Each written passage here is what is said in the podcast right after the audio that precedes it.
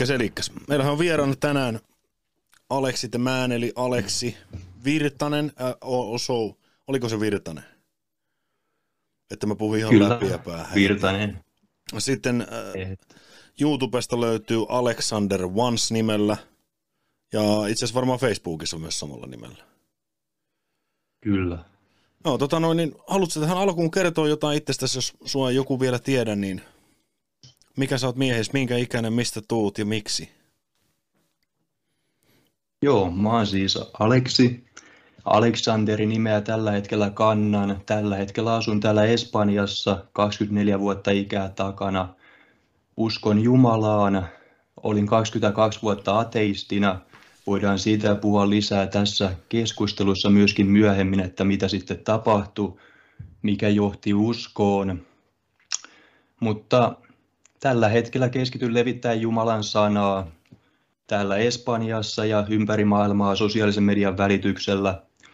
Myöskin on suunnitella lähteä Afrikan mantereelle tekemään sitä työtä, levittää Jumalan sanaa siellä. Mutta Okei. tällainen Aleksi minä olen. Niin, niin. Sä oot siis, mikäli mä oon ymmärtänyt oikein, sä oot alkuperäinen tamperelainen, eikö vaan?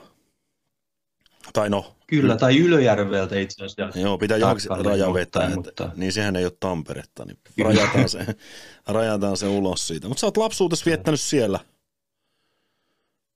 Kyllä. Mitäs siellä? Sä kävit koulut, kaikki Ylöjärven puolella. Kyllä kaikki Ylöjärvellä siellä Soppeenharjun ö, yläasteella oli ja Metsäkylän alaasteella. Sieltä suunnalta, jos joku tuntee.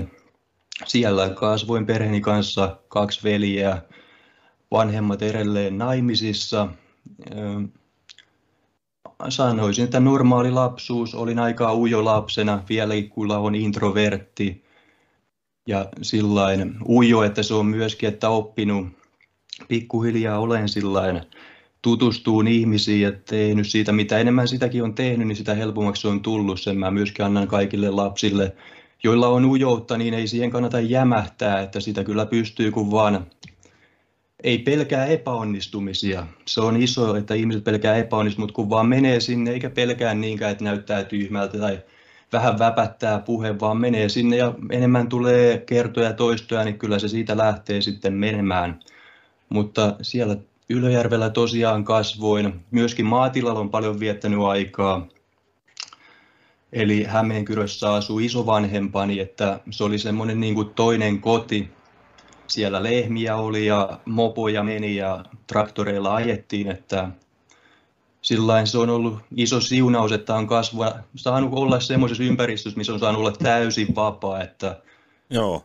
pystynyt käytännössä mennä ulos vai ole vaikka alasti, että ei ole niin kuin ollut Niin, niin. naapureita näkemässä tai valittamassa ja saanut sillain kokea sen rauhan sillain, eikä ei ole tarvinnut niin keskellä kaupunkia kasvaa, vaikka on siinäkin tietysti puolensa, mutta että on saanut kokea sellaisen, että on saanut olla vapaa siellä Miten- sitten lehmien seassa. Miten siellä maalla, niin suorititko sä tämän pikkupoikien suuren haasteen, niin kävit sä kusemassa karjapaimeneen? En muista, mutta hyvin mahdollista, että näinkin on tullut tehtyä. Joo. Ainakin sähköiskuja olen saanut, mutta en tiedä, onko se tullut Virtsan välityksellä ihan vaan vai Joo. jonkin muun ruuminosan välityksellä. No, mutta ei, ei puhuta niistä, niistä tässä podcastissa. Ei. Mites tota, sä kävit siis koulut Ylöjärvellä. Mitäs sitten, kun sä yläasteelta pääsit, mitäs sitten tapahtui? Sitten lähdettiin ammattikouluun.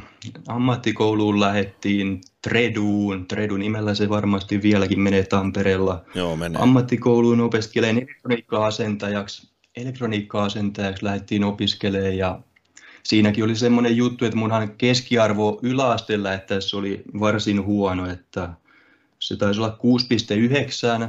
Mä hain siis öö, autoasentajaksi, oli mun eka hakuvaihtoehto, mutta sinne en päässyt, koska mun keskiarvo oli niin surkea, etten päässyt autoasentajaksi, joten lähdin sitten sinne elektroniikka-asentajaksi, mikä oli siis toisena hakuvaihtoehtona elektroniikka-asentajaksi opiskeleen Tampereelle.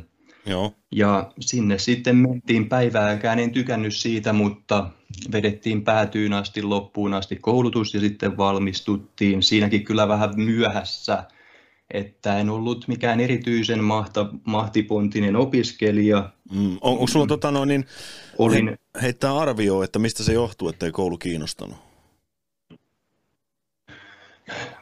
tietysti siitäkin, että se ala ei ollut sellainen, enkä silloin oikein, niin kuin sekin on hyvä puhua tässä, kun silloin lapsena siinä kohtaa ei vielä oikein ymmärtänyt, niin kuin, että mikä, mikä itseensä kiinnostaa, eikä niin kuin tarpeeksi tutkinut noita eri vaihtoehtoja. Että jos menisin uudestaan ja saisin tällä samalla viisaudella, mikä nyt niin tehdä kaiken uudestaan, niin tota, enemmän käyttäisin aikaa siinä ennen kuin menee ammattikouluun, niin ihan vaikka ottaa vuoden, missä miettii vaan, mitä tekee ja mm. vähän funtsii erilaisia vaihtoehtoja, enemmän kuin menee vaan sitten kiireellä sohi jonnekin, koska siinä on niin iso, että sä päädyt sen yhden päätöksen takia äkkiä tekemään koko elämäksi sellaista asiaa, mikä ei sitten ole ihan sun oma juttu, ja sitten monilla on iso kynnys sitten sieltä enää vaihtaa mihinkään muualle. Et se on helpompi melkein siinä kohtaa, ennen kuin menee opiskelemaan, niin pitää se pieni tauon paikka, ja Joo, näin mä, mä itse asian näen. Mä, mä oon sun kanssa ihan täysin samaa mieltä. Mä oon ollut kanssa niin ihan läpipaska koulussa. Mä oon päässyt niin läpi tyyliin 5,1 mm. keskiarvolla. Ja mua, ikin, mua aina vaan kiinnostaa nämä omat jutut, mitä mä puuhailen. Eihän mä koulussa saanut mitään aikaiseksi. Et varmaan vähän sam- sama kuin sulla, että jos sä olit, oh. sä, sä luit oh. elektroniikkaa sen takia, niin mä oon ammatiltani hieno mekaanikko. Et meillä on aika lähellä, okay. lähellä nämä kuviot. Joo. Mutta mut sitten, oliko se kolmivuotinen se koulu? Joo, kolmevuotinen, kolme ja puoli vuotta mä taisin opiskella, kun siinäkin tuli vähän no, söhellettyä työssä oppimisten kanssa, että mä sain sen suorittaa sitten myöhemmin. Niin siinä vähän kesti ylimääräistä aikaa, mutta kolme vuotta oli, niin kuin se oli se tutkinnon Joo. kesto, mitä se yleensä kesti. Mitäs työssä oppien kanssa kävi? Mä olin niin laiska, että en mä hakenut minnekään paikkaa. No, niin, tota, no, joo sen takia sitten, kun mä olin laiska, niin sitten mä olin siellä koulussa vaan hääräämässä jotain sen työssäopinaan, kun muut oli siellä työssäopissa ja sitten vasta joskus kesällä niin menin sitten hoitaa sitä jälkeenpäin sitä työssäoppia, sitten kun se oli tehty, niin sitten sai sen tutkinnon paperin sieltä koulusta. Joo, joo. Mitä sä sitten koulun ulkopuolella teit silloin nuorena junnuna? Se on videopelejä paljon pelattu pelattiin, että sitten mä aloin siinä käymään varmaan, olisiko ollut toka vuosi ammattikoulusta eka vuosi, kun kaverini ehdotti tuota kuntosalitreenaamista ja Joo. sinne sitten mentiin äheltään, äheltään ja se sitten jäi siitä, että sitten sitä tuli 6-7 vuotta sen jälkeen ähelleltyä siellä. Ja sitten niitä videopelejä käytännössä oli joka päivä, mä kyllä muistan, että se oli niin kuin erittäin tavallaan synkkää elämää siinä kohtaa, että varsinkin kun se koulumatka, mulla siis oli tosi pitkä tavallaan koulumatka tuolta sieltä Ylijärven metsäkylästä sinne Tampereelle bussilla joka päivä. Heräsin joskus kuudelta ja vielä siitä, siihen päälle se, että se koulu ei kiinnostanut yhtään, niin kuudelta heräsin mm. ja bussipyskille ja bussilla tunti matkoihin, että tunnin ajo sinne jonnekin Tampereelle bussilla ja sitten taas takaisin ja koulusta suoraan kuntosalille ja kuntosalilta suoraan pelaa FIFAa tai Call of Dutyä. Mutta Call of Duty on oli, hyvä peli. Päi- Joo, se oli semmoista päivästä. Päivästä toi. Siinä kyllä mulla on siis Call of Dutyssä kanssa MV3 löytyy varmaan yli tuhat tuntia peliaikaa pleikkarille, että se oli semmoinen peli, mitä tuli pelattua. No niin, niin, mutta kyllä tämä nyt vähän tietysti osoittaa myös sitä, että se, jos sä löydät niinku sen intohimo johonkin asiaan, niin sä teet sitä. Mm. Ja mä, mä oon tosi paljon katsonut mm. noita sun videoita, mutta mennään niihinkin myöhemmin. Mutta e, kyllähän sä niinku tosi päättäväinen ja niinku määrätietoinen kaveri oot. Mm-hmm. Että, että tavallaan kannattaa niin kuuntelijoidenkin muistaa, muistaa se, että mistä ollaan lähdetty, ettei olla tavallaan tiedetty, mitä halutaan tehdä ja mihin mennään. Ja sitten siitä muutama mm. vuosi eteenpäin ja sulla on selkeä niin kuin päämäärä itselläsi mielessä, eikö vaan?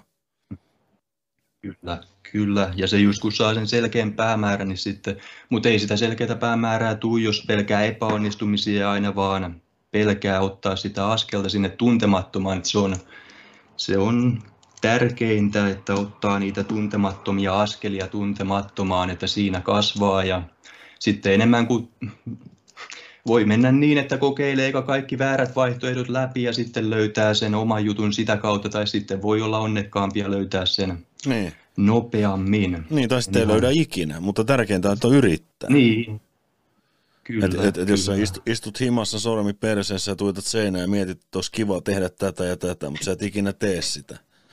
Niin, että sä voit tietää, että Kyllä. miten se homma menisi. Näinpä. Mutta sitten ammattikoulu on nyt käyty. Susta on tullut valmis elektroniikka-asentaja. Mitäs sittenkään? Joo, no siinä ammattikoulun aikana tuli ekoja tyttöystäviäkin sitten ja ei, siihenkin voisi antaa monta neuvoa, että se menee aika päin anna honkia, että tota, siinä vaan kun silloin ajattelin, että halus vaan olla jonkun kanssa, että ei halunnut olla yksin, niin sitten vaan meni niin kuin äh, pää edellä puuhun tai miten mikä me päin mennäänkään mäntyä, niin mentiin päin mäntyä ihan kunnolla, koska mentiin vaan niin kuin se vaan, joka oli saatavilla. Mentiin Joo. vaan niin kuin parisuhteessa ja eihän se ollut kumminkaan yhtään semmoinen niin kuin nainen, joka nyt tietää, kun on erilaisia naisia tavannut ja ollut tekemisissä tälläkin hetkellä on tyttöystä, joka sitten osaan kertoa myös siitä, kun löytää sen oikeanlaisen, niin se myöskin tekee sitä paremman ihmisen.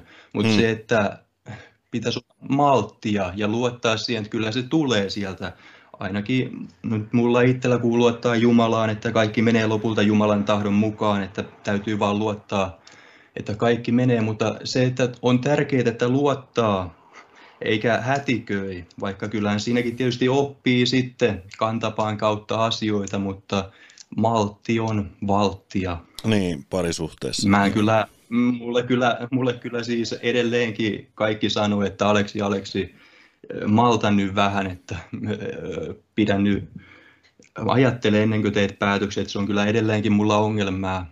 Teen nopeita päätöksiä ilman turhaa mietintää, mutta Joo. kehotan, että ihmiset, jotka tätä katsoo, niin miettisi enemmän, niin säästyisi monilta virheiltä. Niin, niin. mutta mut kyllä ne virheetkin tarvii tehdä. Ja sitten sit kumminkin, niin kyllä. A, mitä, mitä nuorempana sä teet ne, niin siinä on hyvin paljon todennäköisempää, että sä opit siitä jotain. Mutta jos sä toistat sitä kyllä. samaa virhettä, niin sit sä oot vaan tyhmä. Eikö se näin mene? Kyllä, se on. Kyllä. Silkkaa tyhmyyttä. Mutta mitäs... Mutta joo, sitten... Sano vaan. Siellä tosiaan, siinä lähdettiin, ammattikoulun jälkeen valmistettiin, niin sitten kävi hyvin, sain heti työpaikan sen jälkeen ja olin siis myöskin erittäin laiska työntekijä. Joo alkuunsa tein tosi ahkerasti töitä. Ja yleensäkin monesti, kun vaan tulee joku uusi juttu, niin vaikka se ei olisikaan ihan oma juttu, kun sitä tekee hetken aikaa, niin se tuntuu kiinnostavalta, koska se on jotain uutta. Se on myöskin nuoressa semmoinen, että vaikka sulle joku uusi juttu tuntuu niin kuin hyvältä, niin se ei tarkoita sitä, että se on sun oma juttu, vaan sen huomaa sitten myöhemmin, että kestääkö se, että onko se vaan semmoinen äkkipikainen juttu vai hmm. laantuuko se sitten myöhemmin se rakkaus siihen, mutta mä olin tosiaan, alkuun aloitin hyvin, mutta sitten mä myöskin näin aikoina pelasin edelleen jalkapalloa. Jalkapalloa pelasin. se oli sellainen asia, mitä mä sitten tein vapaa-ajalla ihan joukkueessa.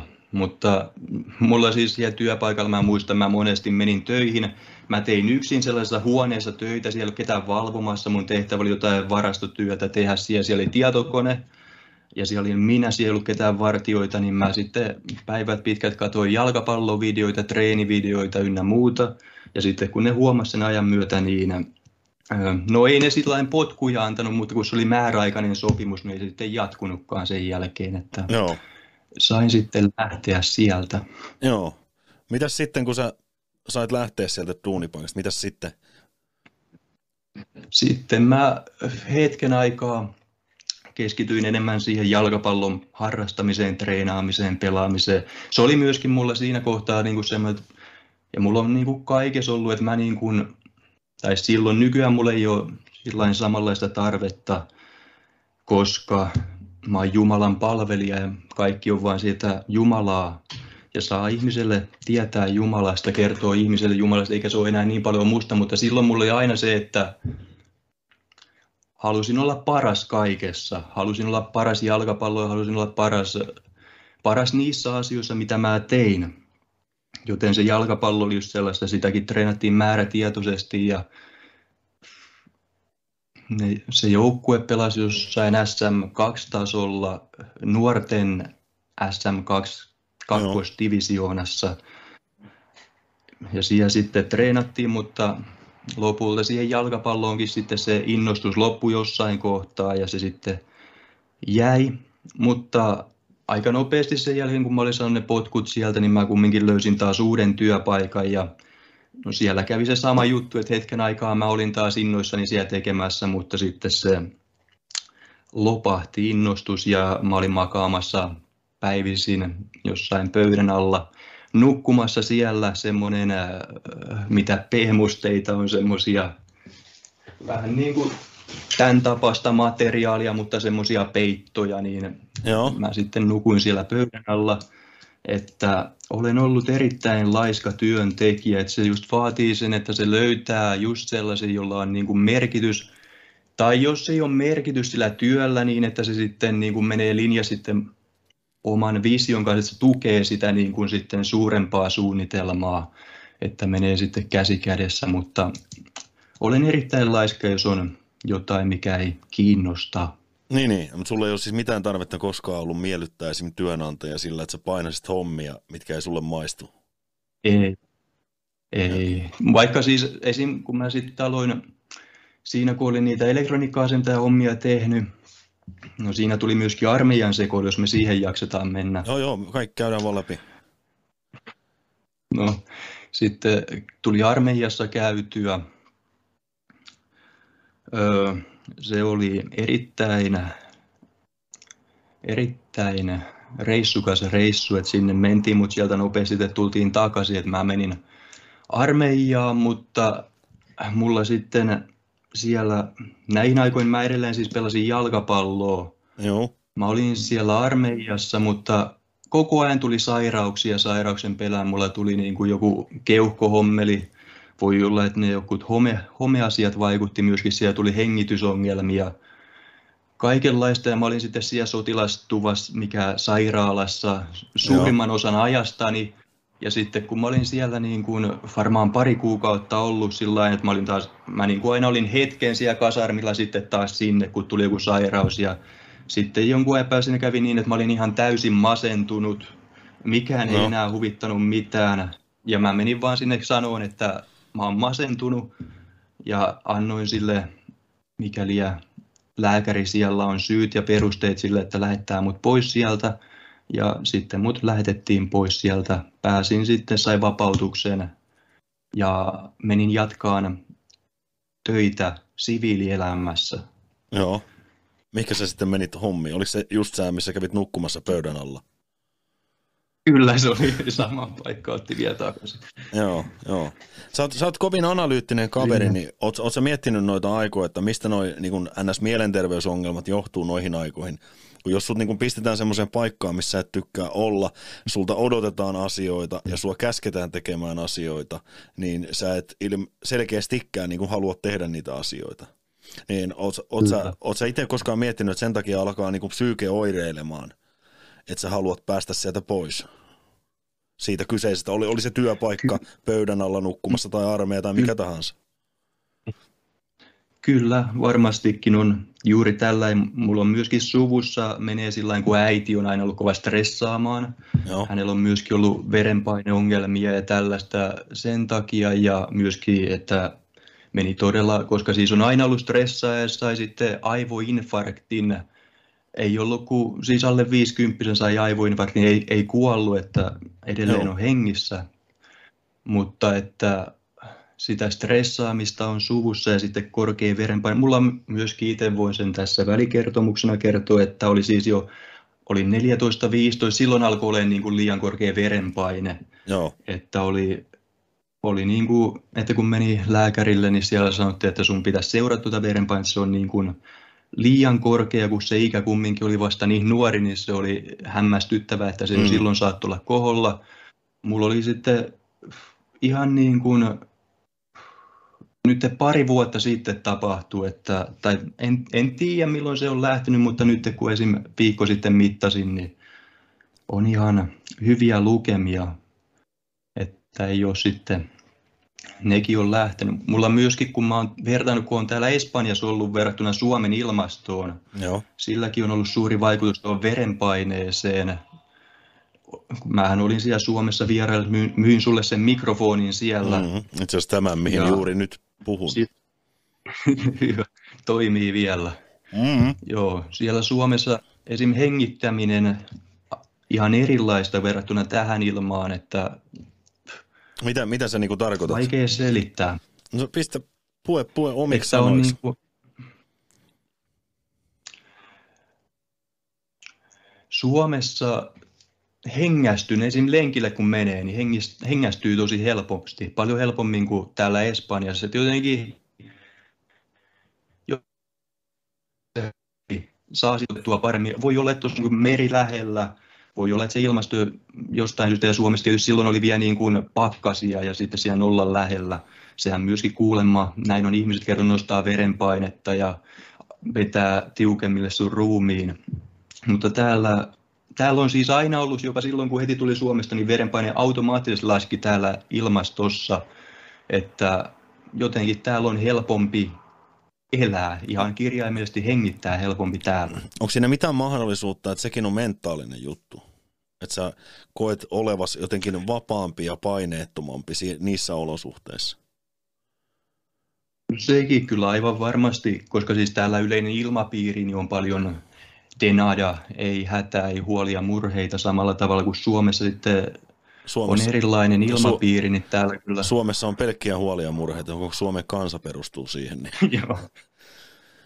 Mutta mut, mennään, mennään takaisin siitä armeijasta, sä menit nukkumaan sinne Joo. pöydän äärelle sinne työpaikkaan. Sä olit siellä vähän aikaa, sitten ne potkisut ulos sieltä. Ja, Joo, ja mik... tässä sitten tapahtui. Kerro vaan. Tässä tapahtui suuri muutos, että mä sitten lopetin, lopetin kokonaan ne elektroniikka-asentajahommat siihen ja aloin myöskin näihin aikoihin harrastaa vapauttelua uudestaan. Mä olin sitten mm-hmm. joskus aikaisemminkin kokeillut, mutta aloin sitten harrastaa vapauttelua ja jätin sen jalkapallon Joo. pois ja siirryin sinne sitten. Mutta missä, sä kävit, tuli... missä sä kävit treenaamassa vapauttelua? Se oli tämmöinen MMA 300 Tampereella. Joo, tunnenkin muutaman kaverin sieltä. Tuttuja miehiä. Joo, siellä lukkopainia ja sitten sitä vapauttelua Joo. jonkun aikaa. Mutta siihen samoihin aikoihin aloitin tosiaan näin työpaikkailmoituksen myyjäksi ja sehän on sinänsä tosi outo juttu, että se kiinnosti, koska mähän on kumminkin aina ollut ujo ja muutenkin se, että mä joskus aloin kuvaa videoita, niin sekin on niin kuin, että jos Mennään noihin video, sen, mitä mä oon joskus yhdeksän... Joo. Joo, mennään mutta, myöhemmin. T- mutta... Semmoinen välikommentti, siinä... että ei susta kyllä ujoa saa tekemälläkään. Me ollaan tavattu kerran, no. ja sä kerrot niin kuin elämäntarinaa mm. mulle. No se on, se on tämä on myöskin, tämä on niin kuin vaikea selittää, selitän tämän nyt parhaalla mahdollisella tavalla, mutta Jumala on myöskin luonut musta tietynlaisen ihmisen tähän tehtävään. Mulla on siis esim. voidaan pyydä autistisia piirteitä. Näistä kerrottiin, mulle oli siis ammattikoulussa, niin ammattikoulun opettaja sanoi, hei Aleksi, sulla on autistisia piirteitä, pälä, pälä, pälä. Ja mähän tulin siitä tosi vihaseksi sitten. Mut mä en edes silloin tiennyt, mitä autismi on, mutta tämä ihminen vaan kertoi, hei, sulla on autismioireita, sä oot tämmöinen, pälä, pälä, pälä, pälä. Mutta mä en, se ei ikinä selittänyt mulle, mikä autismi niin kun on tai mitä se tarkoittaa, miten se vaikuttaa. Mm. Sitten mä kotona jonkun verran tutkin sitä, mutta en sitten mä vaan käytännössä sivu, en ole autisti, en ole, en ole tollainen, mitä noin sanoo. Mutta kyllä mä niin, niin kuin myöhemmin, kun on tutkinut, niin tiedän, että mulla on niin kuin sellaisia autismisia piirteitä juurikin, äh, mitä nyt on Aspergerin oireryhtymää. Joo. Mutta siinäkin on myöskin, ja se myöskin tekee mä ainakin uskon, tämä ei ole mikään lääkärin diagnoosi, mutta se tekee musta sellaisen, mun on tosi vaikea kertoa valheita, ja jos joku vaan kysyy multa oikein kysymyksen, mä vaan kerron sen vastauksen, vaikka se niin kuin olisikin vaikeaa. että mulla on jotenkin, niin kuin, kun ihminen kysyy vain kysymyksen, niin mä, mulla vaan jotenkin on optimoitu se, että mä vaan niin kuin vastaan no, niin totuudenmukaisesti kuin mä vaan on kykeneväinen vastaamaan siihen kysymykseen. Mutta toihan ei ole huono ominaisuus missään muotoa. Ei, ei. Toi on erittäin, ei. erittäin hyvä. Joo. Mutta tiedätkö mikä homma tuossa on? Ne, ketkä on sanonut sulle, että sulla on mm. autistisia piirteitä, ne on opettajia ja lääkäreitä. Niin tavallaan to, to, toi on mun mielestä aavistuksen vittumoinen tapa niin kuin esittää, varsinkin jos niin kuin opettajat alkaa tekemään diagnooseja oh. oppilaista. Niin toi on aavistuksen erikoista. Kyllä. Mutta miten siitä eteenpäin? Kyllä, joo. Joo, sitten sieltä, niin tässä menin, mä olin siinä jäämässä, että tuli potkut sieltä ja sitten aloitettiin, siirryttiin uuteen, eli näin tämän työpaikkailmoituksen myyjäksi. Siellä puhuttiin, parhaat myyjät tienaa 16 euroa tunnilta, joka sitten tuntui suurelta, koska siis siihen aikoihin mä olin tiennyt jotain 10 euroa tunnilta, alle 10 euroa tunnilta, niin se tuntui ihan, että mustaan tulee ihan miljonääri tässä. Ja mulla kumminkin jostain syystä oli niin kuin usko, että mä pystyn tähän, vaikka mä olin silloin aikaan, en puhunut paljon mitään kellekään ihmiselle, mutta oli semmoinen usko, että kyllä mä tähän kykenen. Soi, laitoin sinne hakemuksen, pääsin helposti sisään niin kuin yleisesti, kun näihin myyntipaikkoihin pääsee ilman kokemusta sisään, että siellä ei mitään kysellä, koska se perustuu täysin provisioon, että sit jos sä et saa myytyä, niin sitten sä lähdet Joo. sieltä pois. Joo. Mutta sinne menin ja aloin tekemään myyntitöitä. Alkuunsa olin aika huono tai ehkä keskiverto olisi oikea sana, että en ihan läpimätä, mutta ei ollut semmoista varmuutta, kokemusta siihen myyntityöhön.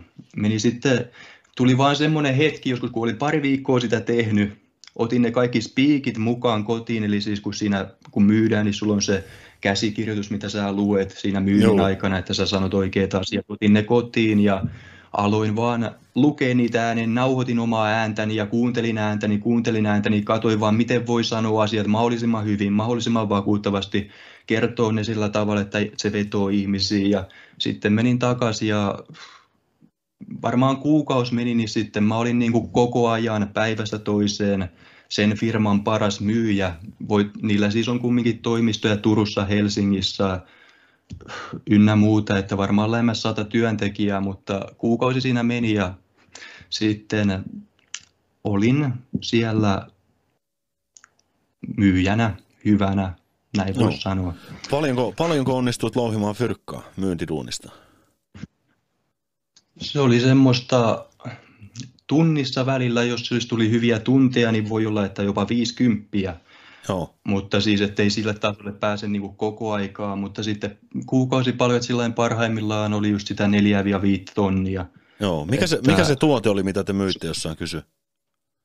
Ne oli siis vitamiinituotteita. Voikee varmaan kuvitella, että niillä tienaa 4-5 tonnia kuukaudessa, mutta ne oli vitamiinituotteita, myytiin tämmöisille omille asiakkaille, ei ollut tämmöistä niin kylmämyyntiä, että myyntiin vaan tuntemattomille, vaan ne oli semmoisia joka oli jo tilannut, niin se oli tietysti siinä mielessä helpompaa lähteä näille myymään. Et sitä, siellä myöskin tehtiin sitä kylmämyyntiä, missä tuntemattomille myytiin, mutta sitä mä vihasin, mutta koska mä olin saanut päässyt niiden työnantajien suosioon siinä kohtaa, niin ei sitten tarvinnut tehdä sitä. Joo, joo, joo. Mutta siis puhelinmyyntinä myytte vitamiineja, sä onnistut tekemään viisi tonnia kuussa. Kyllä. Kyllä siinä, kyllä siinä vähän tarvii on. Kyllä sä, sä itsekin tajuat, mitä mä ajan takaa, että vahvistuksen erikoinen joo, business, joo. Niin, niin kyllä sä vähän osaat kyllä. puhua, jos sä saat siitä viisi tonnia. Kyllä, kyllä, kyllä, kyllä se niin kuin, se on tosi jännä, koska mulla on myös toinen kaveri, joka on edelleen mun kaveri, lapsuuden kaveri Ylöjärveltä kotoisin. Ja hän myöskin oli siis tämmöinen ujo, samanlainen kuin minä silloin lapsena. Että ei niin kuin, jos oltiin luokkatilanteessa, niin ei semmoinen niin kuin äänekäs tai että ottaa huomioon, vaan semmoisia taka-alalla olijoita, hiljaisia mietiskelijöitä. Sen mä myöskin, kun puhuttiin sen kaverin kanssa, jos sanoin, että niistä, jotka eniten kuuntelee, niistä tulee parhaimpia kommunikoijia. Ne, mm. jotka niin kuin oppii ottaa vastaan sitä informaatiota ja silloin nuorena, niin yleensä niistä tulee niitä, jotka sitten, koska ne ottaa vaan siitä, ne vaan on niin kuin pesusieni, jotka vaan imee sitä informaatiota ympäriltään. Mutta hänkin myöskin siis nyt, vaikka oli silloin ujo, niin nytten on sitten ainoa niistä kavereista, joka myöskin on siis alkanut tekemään sosiaalisen median videoita, mikä on sillä jännä, koska me oltiin ne ujot ja sitten oli ne kovaääniset kaverit, mutta ne on sitten keskittyy muihin asioihin. Joo, joo. Voi olla, että ne myy vieläkin niitä vitamiineja jossain. Ei, ne oli tota, autoasentajia. Aa, aa, aivan, aivan. Mitäs sitten, mitäs sitten tämän vitamiiniepisodin jälkeen? Mitäs sitten tapahtuu? Sitten, no siinä myöskin mä niitä vitamiinijuttuja tein ja sitten mä sain idean, tyhmän idean, kun olin niitä tehnyt, että mä aloin miettiä, miten voisi tehdä vielä enemmän rahaa. Tuli no. ahneus. Aloin miettiä, miten tehdä vielä enemmän ja sitten tuli päihteet ja mä tämä on totta Jeesuksen Kristuksen nimessä, että en alkanut käyttää päihteitä sen takia, että halusin päihtyä tai olla mitään niin kuin sellaista, vaan mietin vaan ihan rehellisesti, että jos mä käytän näitä, mä jaksan olla piirteinä pidempään, mä jaksan puhua enemmän, mutta se sitten ampuu hän täysin jalkaan, että eihän se yhtään mennyt sillä Se oli myöskin äh, vihollinen luo näitä valheita ihmisille ja ajaa ihmisiä tekemään tyhmiä asioita, mutta Mut sä niin, sitten sa- ajauduin ja sitten... Sä vaihdoit siis vitamiinit toisenlaiseen Joo. vitamiineihin? Kyllä, kyllä. Okay. Käytin niitä toisenlaisia vitamiineja ja myin sitten sivussa muita vitamiineja. No, sitten sä teet ihan terveellisempiä te... vitamiineja. Niin, niin, niin, niin, niin joo, mä, mä sekoitin. Mä luulin, että sä myyt vitamiineja ja sitten sä myyt vielä vitamiineja. Ei, ei. Mä, en, mä siis itse käytin ja ajattelen, että sillä tavalla ne tekee musta no, paremman myyjän sitten myös. Puhutaanko me amfetamiinista? Joo. Joo, amfetamiinia oli ja sitten oli, no muita tuli kyllä sitten vasta myöhemmin, että amfetamiinia se aluksi tosiaan oli. Joo. Mitä, miten, se, miten se vaikutti tuohon sun myyntityöhön? Alussa musta tuli sellainen, että mä niin kuin, kun ihmiset sanoo ei, niin mä vaan niin kuin puskin ja puskin ja niin kuin, vaikka sekin oli aivan täyttä turhuutta ja se vaan niin kuin teki musta huonomman se, että se oli aivan täys valheuskomus, että se teki musta paremman, että se teki aivan paljon huonomman, epäinhimillisen, epä, ei niin kuin, se vaan teki semmoisen robottimaisemman, semmoisen mikä tunteettomaan kylmän ihmisen, joka ei välittänyt mistään muista kuin rahasta. Ja silloin myöskin pikkuhiljaa ne myynnit alkoi laskea ja sitten myöskin tuli loppujen lopulta, kun oli hetken, mulla se kumminkin oli vielä siellä päivittäistä, joka Joo. päivä, joka päivä, joka päivä. Viikonloppuna ehkä ei, mutta sitten kun taas alettiin tekemään, niin sitten taas. Ja sitten meni joku muutama kuukausi, niin alkoi tulemaan paniikkikohtauksia. Ikinen elämässä ei ollut paniikkikohtauksia.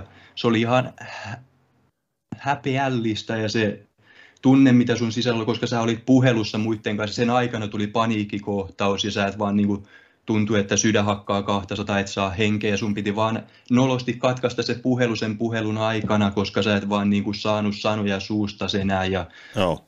sitten työnantajat alkoi ihmettelemään, että onko kaikki ihan kunnossa, että nämä puhelut katkeilee tällä. Ja mä vaan sanoin, että on, on, on. Ja mä tein myöskin siinä kohtaa etänä töitä, etänä töitä sillä että se oli sellainen helppoa myöskin tehdä kaikenlaista siinä, käyttää kaikkia aineita, kun ei ollut ketään vahtimassa. Sitten mä myöskin myöhemmin aloin menee sinne toimistolle takaisin, mutta se jatkuu sitten, ne paniikkikohtaukset, ne ei vaan mennyt pois. Ne oli aivan niiden takia sitten, kun ne paniikkikohtaukset oli ja niitä niin kuin alkoi tulee niin kuin joka puhelulla. Ei pystynyt enää niin kuin vetämään normaalisti ja sen jälkeen sitten sanoin, että mä lopetan täällä ja lopetin sitten siellä. Muistan, kuinka menin vaan syömään pizzaa ja nukkuun sitten sen päivän jälkeen. Ja, Mitä otit täytteenä mm, pizzaa? Siinä sitten, siinä oli luultavasti kepappia ja sitten jalopeenua, sipulia, punasipulia.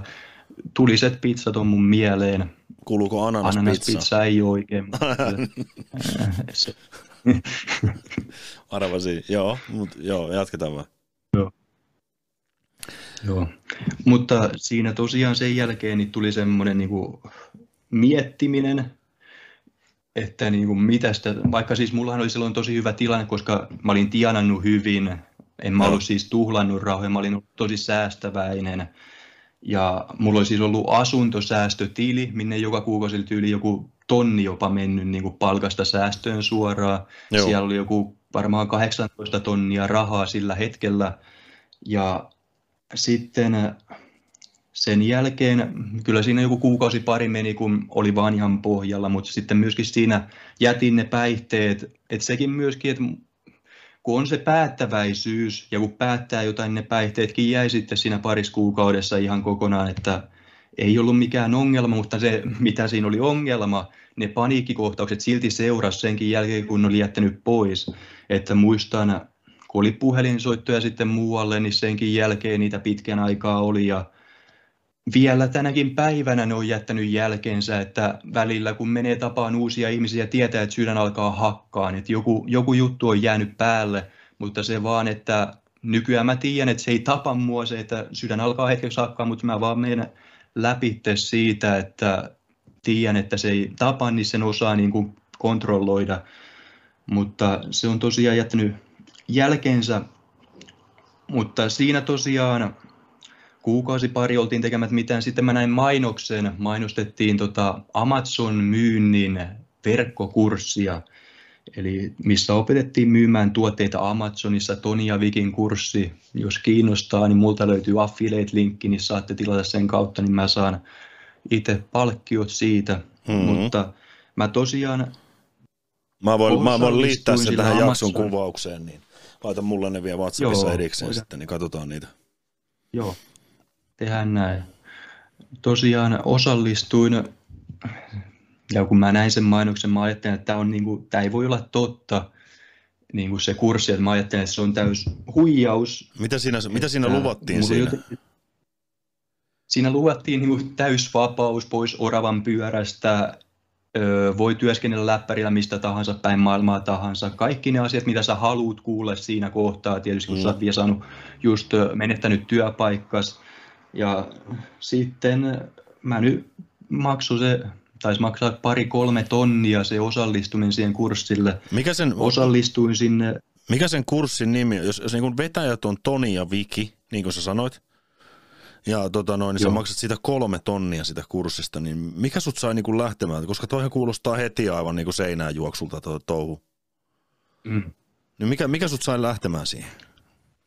Mä se oli varma, siis mä myöskin sen jälkeen menin YouTubeen, kun en mä, te, mä niin kuin samana päivänä tehnyt tilausta, ja aloin sitten tutkiin Tonia Vikiä, niin kuin, onko nämä ihan legittejä. Katoin niiden YouTube-videot, missä ne oli siis tämmöisten niin kuin podcasteissa haastatteluita antoja, näytti ihan niin kuin tuloksiansa Amazonista, että sitten tiesi, että näillä oikeasti on niin kuin tietotaitoa ja osaamista ja oli myöskin saanut hyviä arvosteluita muilta.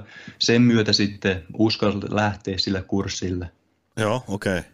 Ja sä maksoit siitä, mitä se maksoi, kolme tonnia? Se oli 2-3 tonnia, mä en muista. Se taisi olla kolmessa erässä SEI 95, olisiko ollut sillä Okei. Okay. Kauan se kesti se kurssi? Se oli, olisiko se ollut joku 12 viikon, 12 viikon kurssi ei kumminkaan mikään siis, mutta siis kun siinäkin ne oppimateriaalit, kun sä saat ne käyttöön, niin sitten se vaan pyörii käytännössä niiden varas, että ei se sillä että niitä materiaaleja sitten käyttää vuoden kaksi. Mutta osallistuin sinne kurssille ja aloin sitten opiskeleen niitä juttuja. Menin ihan materiaalit mukaan, materiaalien mukaan. En sooloillut mitään, että se on myöskin mulla semmoinen, että mä oon silloin ainakin kun päätän, niin teen asiat niin kuin sillä niin kuin just eikä melkein, että menen niin kuin niiden ohjeiden mukaan, mitä joku antaa, koska sen mä voin myös itse sanoa, että kun näkee, itse tietää ihmisiä, jotka ostaa verkkokursseja ja on luonut verkkokursseja, niin suurin syy siihen, että miksi ihmisellä ne verkkokurssit ei toimi, mikä toimii vaikka itsellä tai mm-hmm. sulla, mm-hmm. niin ei toimi muilla, on se, että ne ei vaan niin kuin, ne sooloilee, ne lähtee tekemään jotain, mitä ei kumminkaan ole kurssilla opetettu. Ne ihmiset alkaa ajatella, että mä tiedän paremmin. Se on vähän niin kuin Jumalankin kanssa ihmiset ajattelevat, että mä tiedän paremmin, mä oon Jumala, mä tiedän mikä on oikein, mikä on väärin. Ihmisillä on semmoinen tarve myöskin, että uskoo, ihmiset uskoo, että ne tietää paremmin, vaikka ne kumminkin näkee, että hei, Tonia Viikon ne on tehnyt miljoonia euroja tuolla Amazon-myynnissä, mutta siltikin ihmiset lähtee keksiin ja kokeileen omia juttuja. Miten tota, Oletko kyseenalaistanut noita sun saamia informaatioita koskaan näistä Tonista ja Vikistä, että on, onko ne tehnyt oikeasti miljoonia vai tekeekö ne rahaa vaan sillä, että ne myy verkkokursseja ihmisille, ketkä lähtee ns. helpon rahan perään juoksemaan? Koska toihan kuulostaa mm-hmm. vähän just siltä. Joo, toi on myöskin hyvä kysymys, että mullahan tosiaan sitten, no mä kerron tämän ihan järjestyksessä, sitten Joo. mä sen jälkeen menin sen kurssin mukaan ja tilasin, tilattiin sitten Kiinasta, valmistettiin tuotteita, lähetettiin sinne Amazonin varastolle. Se oli semmoinen ihme nyrkkeilypallotuote, Joo. Myi tosi surkeasti, ei mennyt hyvin, ei niinku tappio tullut, mutta sillä se myi sillä että niinku ne käytännössä nollalle jäi, että ei hävitty eikä voitettu, otettiin rahat takaisin sieltä. Sitten etittiin toinen tuoteidea, joka oli sitten tämmöinen urheilupallotuote, mitä ei Suomessa ole Tetherball nimeltään. Ja se sitten lähti, että mä sillä syksyllä loka, lokasyyskuussa tulin Espanjaan tänne mun ystävän kanssa käymään Espanjassa ekaa kertaa niin kuin ilman vanhempia, niin matkustettiin tänne ja Joo. silloin oli se Amazon myynti lähtenyt, oltiin lanseerattu se tuote, se Tetherball-tuote ja se oli näyttänyt jo hyviä merkkiä silloin niin kuin Suomessa, mutta sitten oltiin Espanjassa ja sitten se niin kuin alkoi tekemään, niin kuin, että se myy jotain 500 dollaria päivässä, mikä ei siis, se on semmoinen ihan, ei mikään ihmeellinen, mutta kun sen näki niin kuin eka kerta, että tähän toimii, täällä oikeasti saa tuloksia, niin kuin, se tarkoitti just semmoista niin kuin muutaman tonnin voittoa niin kuin kuukaudessa kumminkin, että mm-hmm. niin kuin saa voittoa tehtyä siellä, niin näki sen, että tämä toimii, ja sitten se Espanjan reissu juhlittiin täällä ystäväni Topin kanssa, joka just oli se ujokaveri, mistä aikaisemmin kerroin, Joo. joka on kanssa nyt sitten erilainen. Täällä oltiin ja sitten siinä matkalla, kun oltiin Espanjassa, mä itse asiassa tapasin, tässä sitten alkaa jo tämä Jumalan teot, mun suuremmat teot omassa elämässä, että tapasin tällä matkalla tänne Ansi-nimisen tytön täällä Espanjassa. Ansi siis myöskin tarkoittaa enkeliä, jonka mä sitten paljon myöhemmin ymmärsin. Joo. Mutta oltiin täällä juhlimassa ja tämä Ansin porukka oli Madridissa käymässä täällä Torreviassa, että ei hekään siis asunut täällä. Kutsu meidät kotiinsa ja siellä sitten juhlittiin ja äh, olin sitten Ansin kanssa, harrastettiin myöskin seksiä sillä matkalla ja sitten mulla myöskin tuli semmoinen suhde häneen, vaikka en siis ajatellut, mä vaan näin, että se on semmoinen yhden illan juttu, että ei tästä nyt ei tästä nyt sitten mitään pysyvämpää tule, mutta se, alkoi, se jäi puhumaan mulle ja viestitteli mulle sitten sen matkan jälkeenkin. Ja sitten sen matkan jälkeen kuukausi pari meni, niin mä muutinkin sitten kokonaan tänne Espanjaan. Lähdikö sen naisen aika... takia sinne Espanjaan? No se oli yksi suuri tekijä, että en mä kyllä ilman sitä änsiä olisi muuttanut en olisi muuttanut et sen takia, mutta sitten mikä jännää tapahtui, oli se, että mähän muutin tänne silloin 2011 loppuvuodesta. Heti sen jälkeen kohta tuli se koronavirusepidemia. Joo. Ja siinä ennen sitä niin mä pidin aina itteni kiireisenä noilla verkkokauppahommilla. Työskentelin työskentelin päivästä toiseen ja pidin itteni kiireisenä. Ja kunnes sitten mulle tuli jostain, ja siis mä en tavannut sitä äänsiä, koska mä pidin itteni kiireen, se oli siinä se juttu. Ja, mutta sitten tuli tämä lockdowni. Joo. Ennen sitä lockdownia mä sain idean, että nyt mä menen tapaan äänsiä sinne Madridiin, missä hän siis asui. Mutta just mä olin buukannut Airbnb-hotellin, olin varannut matkan sinne Madridiin, mutta sitten just pari-kolme päivää ennen sitä matkaa tämä lockdown alkaa ja sitten ei voi siirtyä sinne Madridiin. ollenkaan matkustaa ja sitten ne peruuntuneet suunnitelmat, en mennyt Madridiin ja siinä sitten tapahtui sillä että vaikka se änsi johdatti mut tänne Espanjaan, niin mä en ikinä tavannut sitä. Kyllä mä oon nytkin niin kuin etä, etänä viestien välityksellä puhunut hänen kanssaan välillä, mutta en ole häntä ainakaan tähän mennessä vielä tavannut. Okei, okay, okei, okay, joo. Sitten palataan vielä tuohon, ettei mennä vielä pitemmälle, niin tuohon Amazon-hommaan. Sä sait sen pyörimään, sulla oli siellä joku Tetherball-homma, sitten tuli lockdowni, no. ja mitäs bisneksille kävi silloin? Ne räjähti tietysti, kun jengi istuu himmassa tilailee tavaraa. Kyllä, kyllä. Siinä tapahtui juurikin se, että se oli suuri onnenpäivä, kun se lockdown siinä mielessä alkoi, että ne tuotteet alkoi siellä Amerikassa vetää ihan urakalla, ja siinä vaan tuli se ongelma, että varasto loppui äkkiä, ja sitten kun siellä sitten Kiinan pää ruuhkautui, ei saanut valmistettua tuotteita, niin tuli sitä kautta ongelmia, että saanut varastoa niitä tuotteita. Ja sä joudut olemaan kolme päivää ja... ilman ruokaa, kun sä et päässyt espanjalaiseen kauppaan, kun et käyttänyt maskia. Etkä ymmärtänyt, että sun olisi tarvinnut niin, käyttää maskia. Niin. Kyllä, kyllä sekin tapahtui siellä, että Melkein kuoli mies episodi tapahtui. niin, mutta onneksi oli Uber Eats. Niin, niin, niin. Uber Eats pelasti.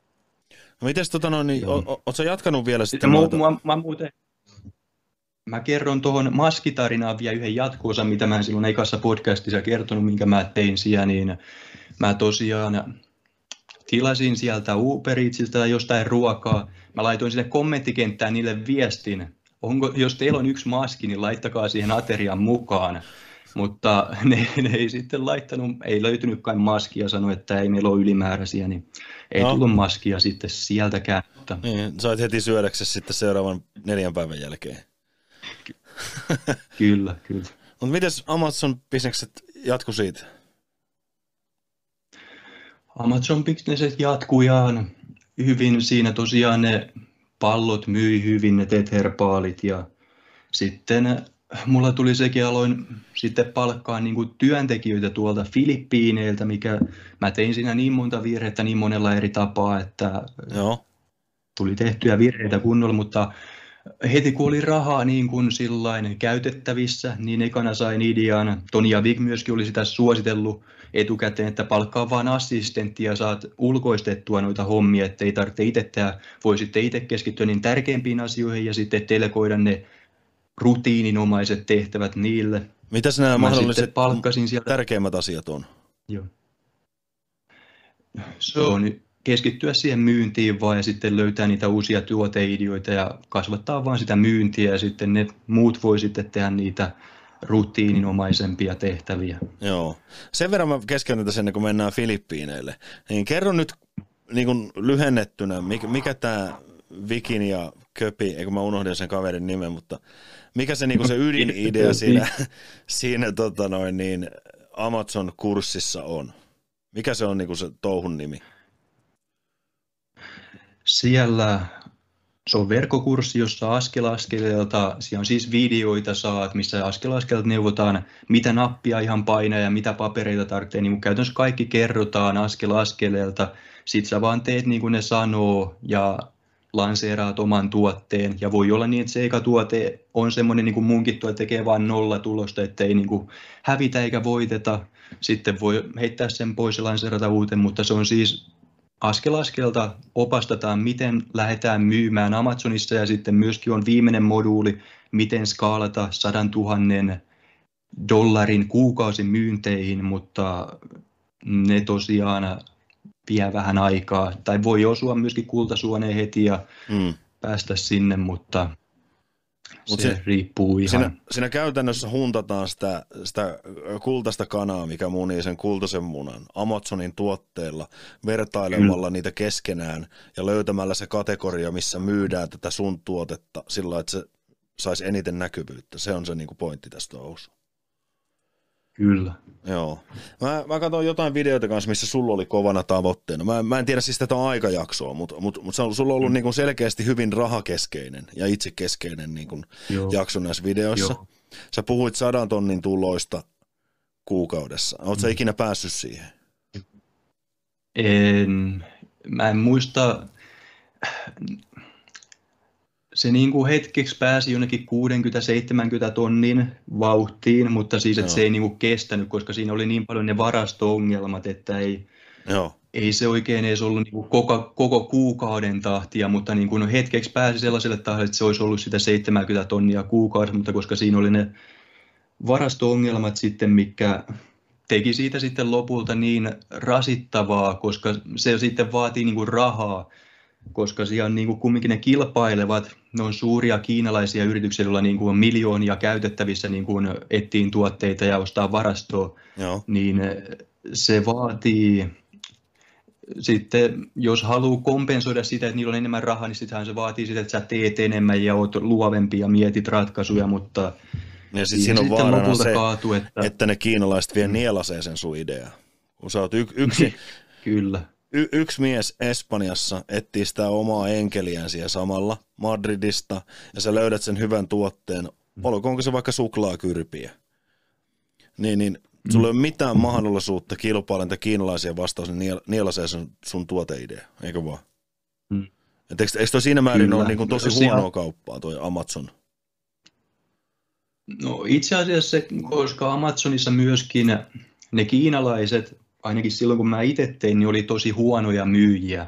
Että ne niin kuin jostain syystä niin kuin Amazonissa, kun yleensäkin verkkokaupassa ihmiset näkee ne tuotekuvat, ne descriptionin, mitä siitä tuotteesta kerrotaan, sitten on hinta ja arvostelut, mutta kiinalaisilla ne kuvat on yleensä sellainen niin kuin 1 kautta 5 tasoa, sitten tekstit on jotain, että niissä on jotain kirjoitusvirheitä, sitten ainoa niillä on se hinta, millä ne sitten, mutta sielläkin kun on kumminkin erilaisia ostajaprofiileita, on ne, jotka vaan ottaa halvimman, sitten mm. on niitä, jotka ottaa sen laadukkaimman, sitten on ne, jotka tekee niin kompromissin, vähän kumpaakin, että siinä myöskin sillä että se on myöskin semmoinen, mikä oppii sitten tekemällä, mutta kyllä niitä kiinalaisia vastaan pärjää, jos vaan uskoo siihen ja on valmis tekemään ja menee tekee ne asiat, mitä ne kiinalaiset ei tee, koska jostain syystä ne mm. kuvat ja deskriptionit, niin niillä on surkeita. Niin, niin että sit pitää itse myydä parempi mielikuva siitä kyseisestä tuotteesta. Kyllä. Joo. No miten sitten tämä Filippiinin homma? Sä rupesit palkkaamaan työntekijöitä.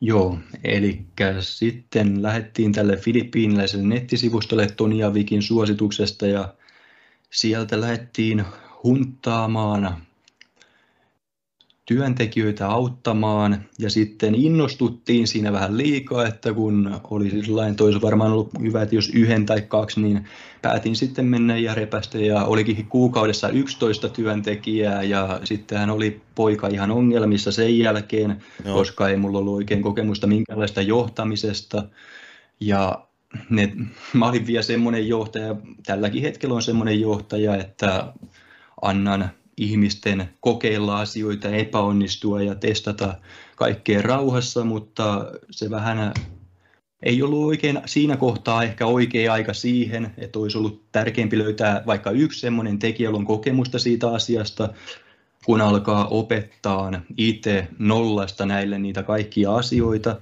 joten siinä mentiin sitten pieleen, ja kun mulla oli myös, mulla, sitten mulla tuli se, että mä tiesin, että ne vie niin kuin liikaa rahaa, että ne tulee maksaa liikaa rahaa, mutta mä en myöskään, niistä tuli kumminkin läheisiä ihmisiä, niiden kanssa puhu joka päivä, niin ei halunnut kumminkaan potkia pilallekaan niitä. Joo. Mutta siinä ne sitten oli. Et lähtenyt perinteisesti riistokapitalistiksi? En, en, en lähtenyt. Sille maksettiin palkkaa ihan sovitusti. Ja sitten mulla myöskin, kun olin palkannut niitä, niin mä lähdin sitten innoissani siinä ilmeisesti tuli semmoinen kohta, että ne myynnit nousi ja oli rahaa enemmän käytettävissä. Lähin Suomeen sitten käymään siinä kohtaa ja menin Suomeen, olin siellä jonkun vajaan kuukauden vierailemassa silloin ja sitten siitä lensin Gibraltarille. Olin sitten Gibraltarilla vierailemassa, joka on siis, jos ei joku tiedä, niin Espanjan alapuolella oleva tämmöinen valtio, joka on siis Britannian omistuksessa – tai en tiedä mitä omistuksessa, mutta osana, en tiedä. Gibraltari no. kumminkin on Espanjan alapuolella yhteydessä, yhteydessä Espanjaa. Sinne menin lomalle ja siellä sitten pohdin asioita ja se oli myöskin erittäin pimeä looma tavallansa, koska tiesi, että tämä yritys on menossa alaspäin. Tässä pitäisi nyt keksiä jotain ratkaisuja. Tämä ei nyt mene hyvään suuntaan. Mä olin silloin siis tullut jo uskoon, voi palata siihen kertomukseen jossain kohtaa, mutta mä olin silloin tullut uskoon, mutta se oli ihan pimeätä aikaa, koska mä tiesin, että se yritys menee niin kuin alaspäin, alaspäin koko ajan, myynnit laskee ja ihmiset haluaa lisää palkkaa. Ja sitten mä aloin siinä kohtaa niin kuin heittää niitä ihmisiä pihalle sieltä, niitä laiskimpia, laiskimmista sitten tehokkaimpaan, että niistä taisi lähteä niin kuin yhdeksän pois. Sitten ne kaksi jäi, Länse ja Ian, jotka sitten pitkän aikaa sen jälkeen vielä oli, koska sen Gibraltarin matkan jälkeen Gibraltarilta ajoin vielä Espanjaan Fiat 500 No. Kaikista pienimmällä moottorilla koko matka täynnä ylämäkiä. Muistan, kun ylämäessä aina hyyti ohi 80, kun oli 120 rajoitukset. Sitten tuli alamäki, aina siinä pahdoin 140 niiden ohitte. Sitten no. taas ylämäki hyytyy 80 ja muut tulee Lamborghiniilla ohitte. Joo. Sitten sinne Espanjaan tosiaan ajoin takaisin ja Torreviaan. Et tullut Siellä uskoon kumminkaan tuolla matkalla. Ei, se oli jo sitten jonkun verran aikaisemmin. No mä ajattelin, että se olisi tullut siinä y- ylämäessä sillä Fiat 500 niin olisi, olisi löytynyt herra. joo, joo. Se olisi siinä tullut tarpe. Kyllä se sen verran täristi, että, joo, joo. että joo, siinä kohtaa oli herra, jo oli luottamus Fiattiin ja Jumalaan sitten sitä kautta. Ei kun Jumala ja sitä kautta Fiat. Mutta ja sitten ajettiin sinne Torreviaan ja siellä sitten nopeasti aika äkkiä Jumala alkoi myöskin ohjaa mua siinä kohtaa, että nyt olisi aika niin kuin keskittyä muihin asioihin, jättää se niin kuin taaksepäin, se bisneselämä ja rahan jahtaaminen ja sellainen. Sitten mä tein siinä päätökset, että aletaan keskittyä niin kuin ihmisten auttamiseen. Mulla ei oikeastaan ollut mitään sen suurempaa visioa kuin, että aletaan nyt, paljon niitä videoita tehnyt siinä kohtaa jo pidemmän aikaa, mutta olin, että Otetaan, otetaan, nyt näitä videoita. Otetaan sen verran takaisin. Missä kohtaa aikajana sä aloit tekemään niitä YouTube-videoita? No oli jo silloin, ihan kun aloin, perustiin sen Amazon-bisneksen, asuin vielä Suomessa.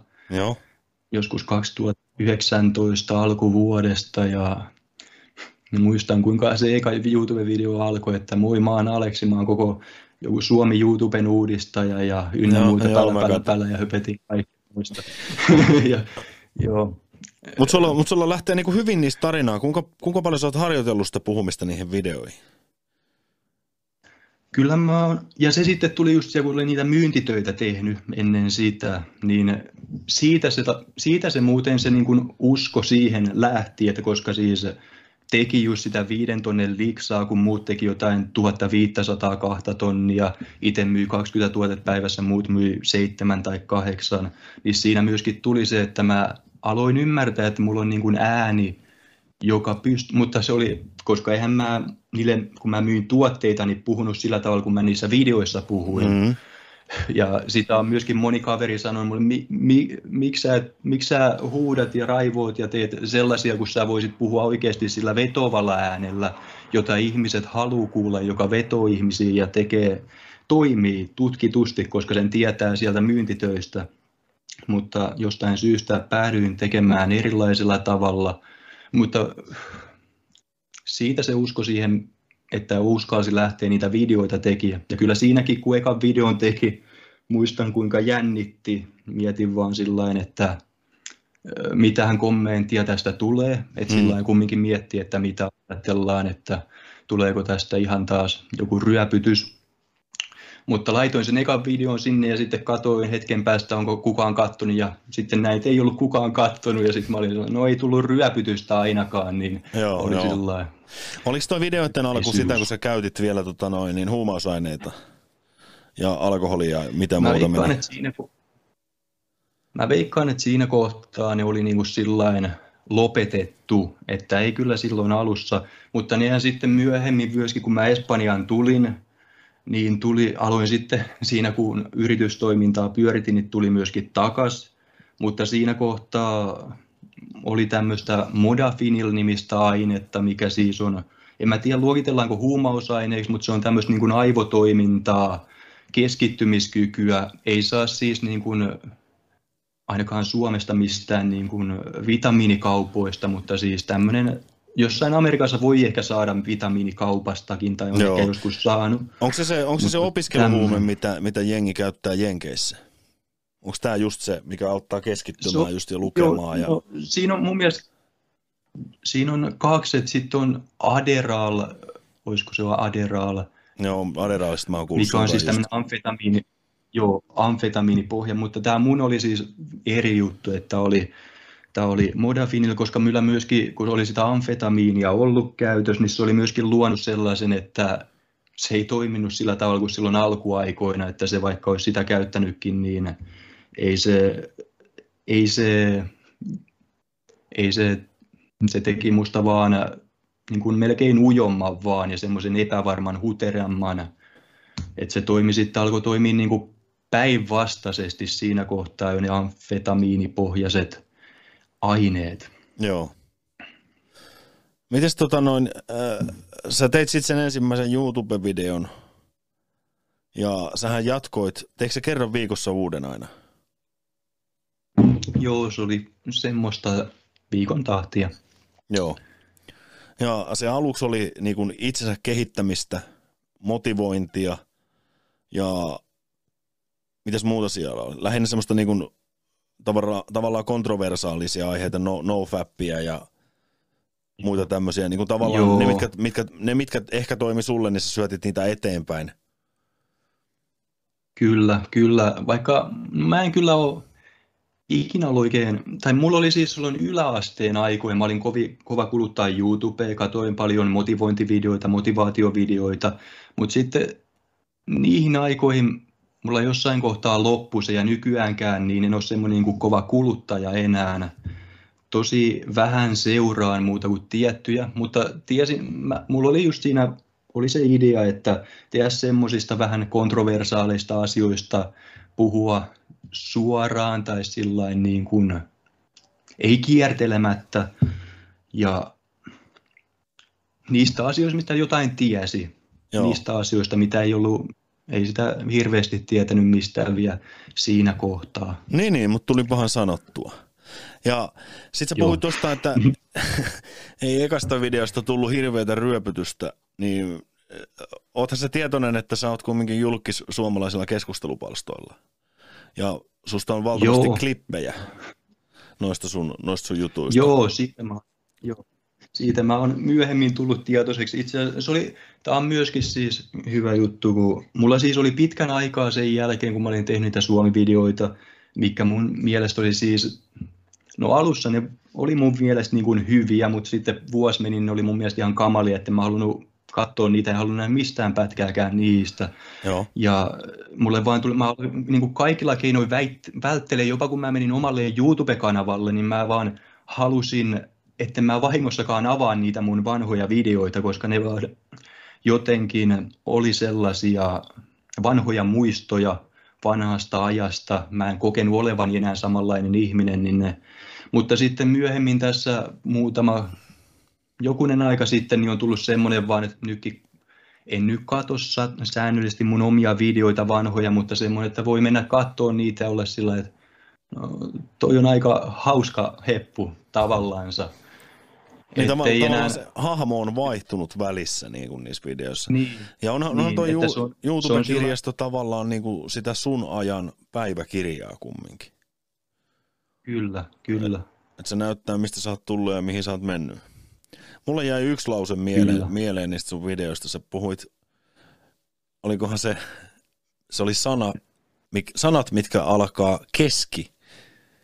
Että sä et halua olla niin kuin, sä haluat olla paras – että sä et voi olla mm. siellä keski, keskitilassa. Että kaikki, kaikki sanat, mitkä alkaa sanalla keski, on, on huonoja, mm. paitsi olut. Ja sekin on ihan perseestä. Sanoit, no, se, oli, se oli mun mielestä loistavasti sanottu. Mä, mä en muista enää, mutta no kyllä mä nyt kun sanottu, niin muistan, että sellaisen on sanonut suustani. No, jo, mä en ihan, ihan sanatarkkaan muista, että miten, miten se meni tämä Ja sitten I haven't done any research about it because actually I don't give a fuck. Se on niin kuin, se on myös klassikko, etkö muista tota? no. En, en, muista, että nämä on ihan pyyhkiytynyt, mutta no kuulostaa ihan... Kuulostaa ihan sun sanomiselta, etten keksinyt päästä. Joo, vanhoilta sanoilta, joo. Mutta sä ajoit Jumalan kanssa Fiat 500 takaisin kotiin. Joo. Mitäs sitten Kyllä. Tapahtuu? Sitten tosiaan tein sen päätöksen, että jätetään se Amazon-myynti pois. Ja mulla oli idea, että alkaa myymään, niin kun olin tiennyt niitä verkkokursseista itse opiskellut, niin tekee sitten itse vähän sellaista, että siirtyisi siihen, että auttaa muita, tekee niitä verkkokursseja ja sitä kautta mahdollisesti tienaa rahaa myöskin. Mulla oli siinä kohtaa myöskin, kun oli pyöritetty vähän mainoksia, 100 euroa maksoi mainokset mun yhdelle videolle YouTubessa, mikä oli siis se todistus Jumalasta, missä mä kerroin sen mun oman todistuksen, miten tulin uskoon, mikä myöskin löytyy Facebookissa, on edelleen ylimpänä videona siellä, jos joku haluaa katsoa, niin siinä videossa kerron, miten tuun uskoon, ja sitten pääsiäisenä pyörittiin satasella mainoksia, sen seurauksena tuli 20 000 seuraajaa Facebookissa, eli mä, niin kuin oli semmoinen niin kuin 20 000 seuraajaa siellä, niin se myöskin loi sitä uskoa, että voisi auttaa näitä ihmisiä. Ehkä siinä olisi sitten, voisi tehdä sillä myöskin muutaman pennosen rahaa, millä myöskin saisi elätettyä itsensä. Aa, eli sulla on myös tässä, tässä uskontoaiheessa se tavallaan oma perse tulee, että sä haluat myös tehdä profiittia sillä. Että sä pystyt, onko tässä niinku ideana takana se, että sä pystyt jatkamaan sitä toimintaa? E, sehän silloin mulla oli se, mutta siis nythän mulla ei enää ole niitä. Mulla ei ole mitään, mitään tuotteita enää myynnissä, että kaikki on ilmasta. Mutta silloin alussa mulla oli se ajatus, että ehkä jos mä teen, eikä ne siis ollut Jumalasta tehtyjä ne verkkokurssit, vaan ne oli siis ihan jostain self-development staffista, että no, miten saada työpaikkoja esimerkiksi, että en ole, siinä mä oon Jumalan antanut myöskin tarkat ohjeet, että just sillä koska Jumala oli mulle ilmanen, mä en sitä mitään maksanut, se tuli ihan täysin ilmaiseksi lahjana mulle, niin se olisi tosi tekopyhää, jos mä itse alkaisin rahastaa sillä, ja sitä, sitä mä oon noudattanut myöskin. Mistä, miten sä sanoit, että sait Jumalalta tarkat ohjeet? Mi, mi, miten tämä on tapahtunut?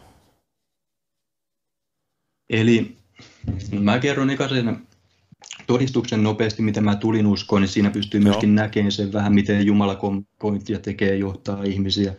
Mutta sitä on, niin kuin olette kuullut, olin tosi ateisti ja elin, en uskonut mihinkään ylempään voimaan, vaan niin kuin itseeni, että se oli itse, itse, itse ja katuin, keskityin itteeni, sivuutin vähän niin kuin kaikki, mitä ulkopuolella tapahtui. Ja sitten se oli vain eräs päivä, jos silloin kun olin tullut sieltä ei. Se oli eräänä päivänä 2020, 20, 2020 lokakuussa oli tämmöinen päivä, Tämä oli siis ennen sitä Gibraltarilla vierailua ynnä muuta, että on ennen niitä kaikkia tapahtunut. Joo. Tein vaan töitä läppärillä. Oli vaan sellainen päivä, että mikään ei onnistunut silloin ne myynnit oli kanssa alkanut kaatuun. Se koronavirus oli just alkanut, ei ne myynnit ollut kaatunut, mutta ne varastot oli loppu ja sitä kautta oli vähän ongelmia. Ja sitten sinä päivänä mä vaan aloin jostain syystä miettiä niin kuin syvempiä asioita, vaikka olen mä siis yleisestikin semmoinen aina ollut, että mietin syvällisiä, ajattelen tosi paljon kaikkea. Mietin siinä, että niin kuin mikä on tämän elämän tarkoitus, kuka elää ikuisesti. Mä aloin vain kysyä tätä, kuka elää ikuisesti. Ja sitten mä katoin taakseni ja näin tämmöisen taulun. Ja mä näin siinä Jeesuksen kuvan ristillä. Ja sitten mulle tuli tämä ajatus mun päähän, että kaikki tiet johtaa Jeesukseen. Ja se oli semmoinen ajatus, koska mä en ole ikinä mitään raamattua lukenut, en äh, rippikoulustakaan muistanut yhtään mitään kaikki oli sillain, mulle siis vanhemmat oli jo lapsena opiskellut, opettanut, isä oli opettanut, että raamattu on kirjoittu ihmisten toimesta, joka juo alkoholia käyttää huumeita joka päivä ja ihan siis sillain täysin omat vanhemmat on sivuuttanut Jumalaa ja tänäkin päivänä edelleen vaikka on heille Jumalasta kertonut, mitä on tehnyt elämässäni, niin ovat epäileväisiä. Ja sitten kun mä sain tämän ajatuksen, mä aloin siinä miettiä siinä samana päivänä, niin että onko tässä jotain perää, että voiko tämä olla. Mutta sitten mä aloin miettiä, että niin kuin kun Jeesus on elänyt joskus 2000 vuotta sitten, se tarina siitä edelleen elää, niin pakko siinä ukossa jotain olla, koska se tarina on näin pitkään elänyt. Aloin niin kuin loogisesti miettiä ja pohtia asioita, että jos se nyt on näin pitkään elänyt se tarina, niin pakko siellä niin kuin jotain tässä ukossa olla. Niin kuin.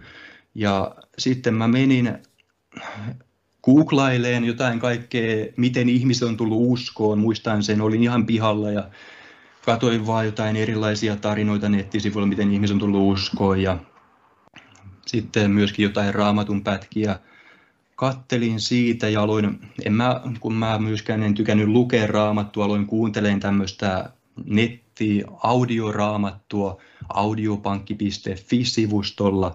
Kuuntelin sitten raamattua, mutta se päivä meni, mä siinä mietti, mietiskelin asioita ja sitten mä menin nukkuun. Siinä yönä mä myöskin näin tämmöisen erikoisen unen.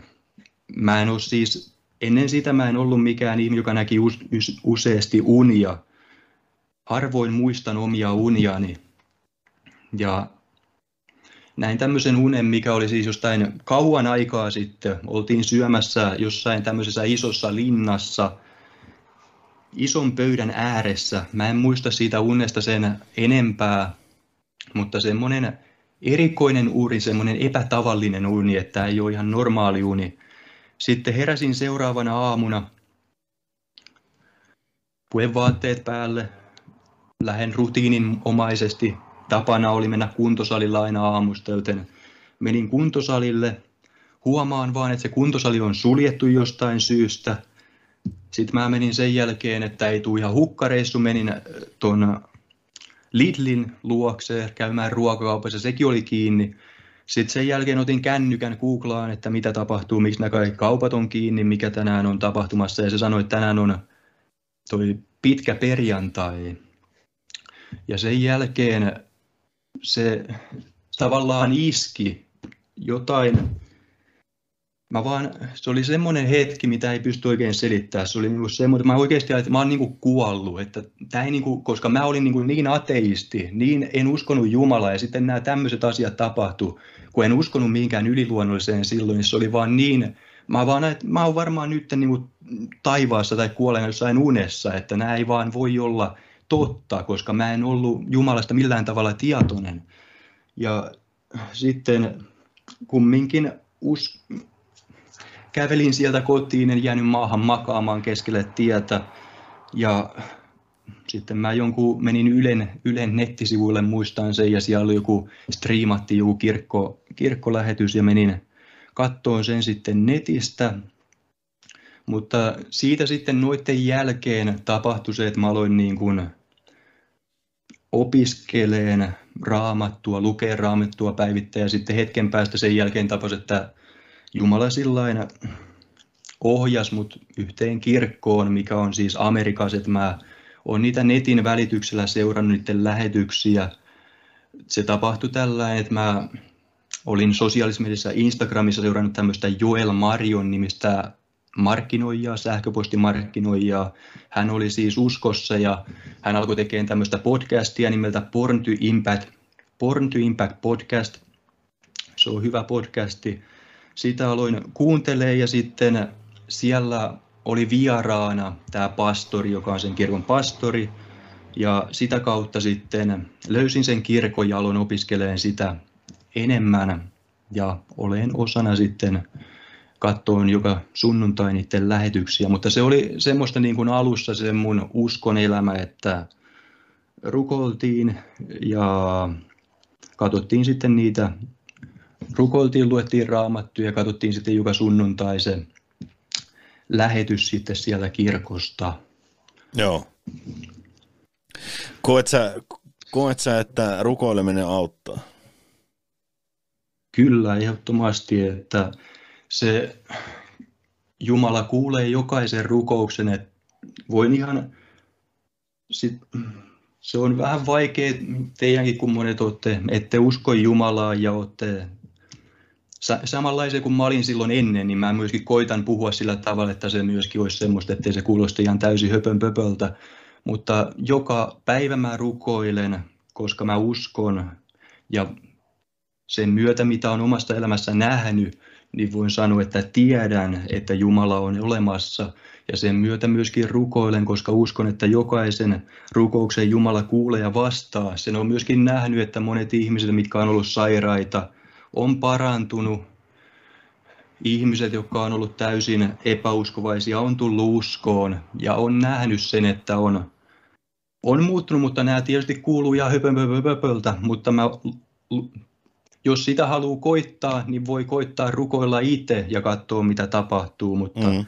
siinä tärkeintä rukouksessa on se, että uskoo, uskoo myöskin, että Jumala vastaa. Jos ei usko, että Jumala vastaa, niin voi Jumala vastata silloinkin, mutta se kaikki perustuu siihen, että uskotaan, että Jeesus Kristus oikeasti eli tällä 2000 vuotta sitten, meni ristille, maksoi syntimme, antoi meille mahdollisuuden vielä elää Jumalan kirkkaudessa, vaikka ollaan kaikki tehty syntiä. Sä sanoit, että sä oot nähnyt, kun ihmiset parantuu. Jos, mm. jos, jos, jostain sairauksista. Mitä nämä sairaudet on ollut ja missä sä oot nähnyt, kun ne parantuu? Mulla, no yksi asia oli se, kun mun äiti sai sen aivoinfarktin ja selvisi siitä. Mutta silloin mä en kyllä ollut vielä uskossa, mutta nyt kun katsoo elämää taaksepäin, niin näkee myöskin kuinka suuresti on jo sillain ollut niin kuin Jumala mukana elämässä silloinkin, kun elin täysin synnissä. Mulla on myöskin monia, no yksi yön kerran myöskin tämä tapahtui lapsuudessa. Oli tämmöinen ylämäki, joka oli siis alamäki siinä kohtaa, koska tultiin pyörällä sitä mäkeä alaspäin. Siinä oli semmoinen risteys, tällainen näin, ja siitä ei niin kuin nähnyt oikein hyvin, että tuleeko autoja sieltä. Mulla oli tapana aina oikein uhmata elämän kaikkia rajoja, mennä vaan sokkona siitä täysiä sen tien ylitte katsomatta tuleeko autoja, niin kuin toivoo vaan siihen, että sieltä ei tule autoa. Eränä päivänä sieltä sitten tuli auto ja tämä auto se pysähtyi sillä että se kosketti mun jalkaa, mutta se oli myöskin semmoinen yksi asia, mikä on jäänyt niin kuin sieltä lapsuudesta mieleen, että on ottanut niin paljon tyhmiä riskiä, on ottanut niin paljon tyhmiä riskiä, että siinä mielessä on todella ihme, että se on niin kuin, mutta ei tämä tietysti teille kuulosta miltään ihme, mutta kun itse tietää vähän millainen on ollut, niin on sillä yksi iso ihme se, että on niin kuin hengissä täällä vielä todistamassa ylipäätänsäkin mulla myöskin, mä kerron tänä, sen jälkeen mä tulin uskoon, tapasin tämän Emman täältä Espanjasta. Suomalainen tyttö asui täällä Espanjassa. Oli siellä töissä siellä kuntosalilla, missä mä kävin. Ja Emma oli sitten ensimmäinen ihminen, jolle mä kerroin siitä uskoon tulemisesta. Se oli vielä, silloin mä olin niin tietämätön niistä asioista, epävarma omassa uskossani, muistan, kun kerroin vaan sille jostain hindusta, kun olin katsonut jonkun Netflix-dokumentin jostain siitä Oshosta, jos tiedätte, Osho on tämmöinen jonkinlainen kulttihahmo noista meditaatiopiireistä. Joku varmaan tietää enemmän, mutta katsoin tänne elokuvan ja Emma oli siis noihin meditaatio- ja juttuihin enemmän perustunut ja sitten sanoi siinä, että mä en kyllä noihin mihinkään usko, tai mihinkään Jumalaan usko, koska ne aiheuttaa vain sotia ja harmia. Ja sitten mulla kun mä olin siinä, niin en, en tiennyt oikein mistään. Ja sitten se vielä sanoi, että no, ja se Jumalakin vihaa kaikkia homoseksuaaleja. Ja sitten tuli semmoinen riita, tai ei tavallaan riita, mutta ei sitten enää puhuttu sen jälkeen toisillemme. Ja näin edelleen sitä siellä kuntosalilla päivittäin, kun se oli siellä töissä sitten kävi niin, että iskä tuli käymään täällä lomalla mun luona ja mentiin sitten, oltiin tuossa kattoterassilla, istuskelma, otettiin aurinkoa. Katsotaan vaan siellä helikopteri lentelee taivaalla. Ajatellaan vaan, että se on niin kuin, olisiko tämä rosvo jotain jahtaamassa, katsoa, että missä joku ihminen menee ynnä muuta vastaavaa. Ja ei sitten siihen sen enemmän kiinnitä huomiota, mutta sitten seuraavana aamuna lähdetään rannalle. Ja mennään rannalle ja siellä yhdessä kohtaa rantaviivaa on sitten veneitä paljon. Ja mä oon siinä kohtaa, että tänne on varmaan jotain maahanmuuttajia yrittänyt, että se on varmaan sitä varten toi paatti tuolla ja se lenteli se helikopteri taivaalla. Mennään sitten rannalle. Ollaan, se oli myös semmoinen, siellä oli kovat aallot, muistan sen, kun itsekin oli uimassa, siellä oli niin kovat aallot, ne helposti lähtee vetään sitten mukaan asti ja itse kun on niin huono uimataitoinen, että ennemmin kävelen vetten päällä, kun opin uimaan, että mä oon niin on, on uimataidoton, että... Niin teki joku muukin ennen sua. Että, Kuulemma. Joo, joo, joo.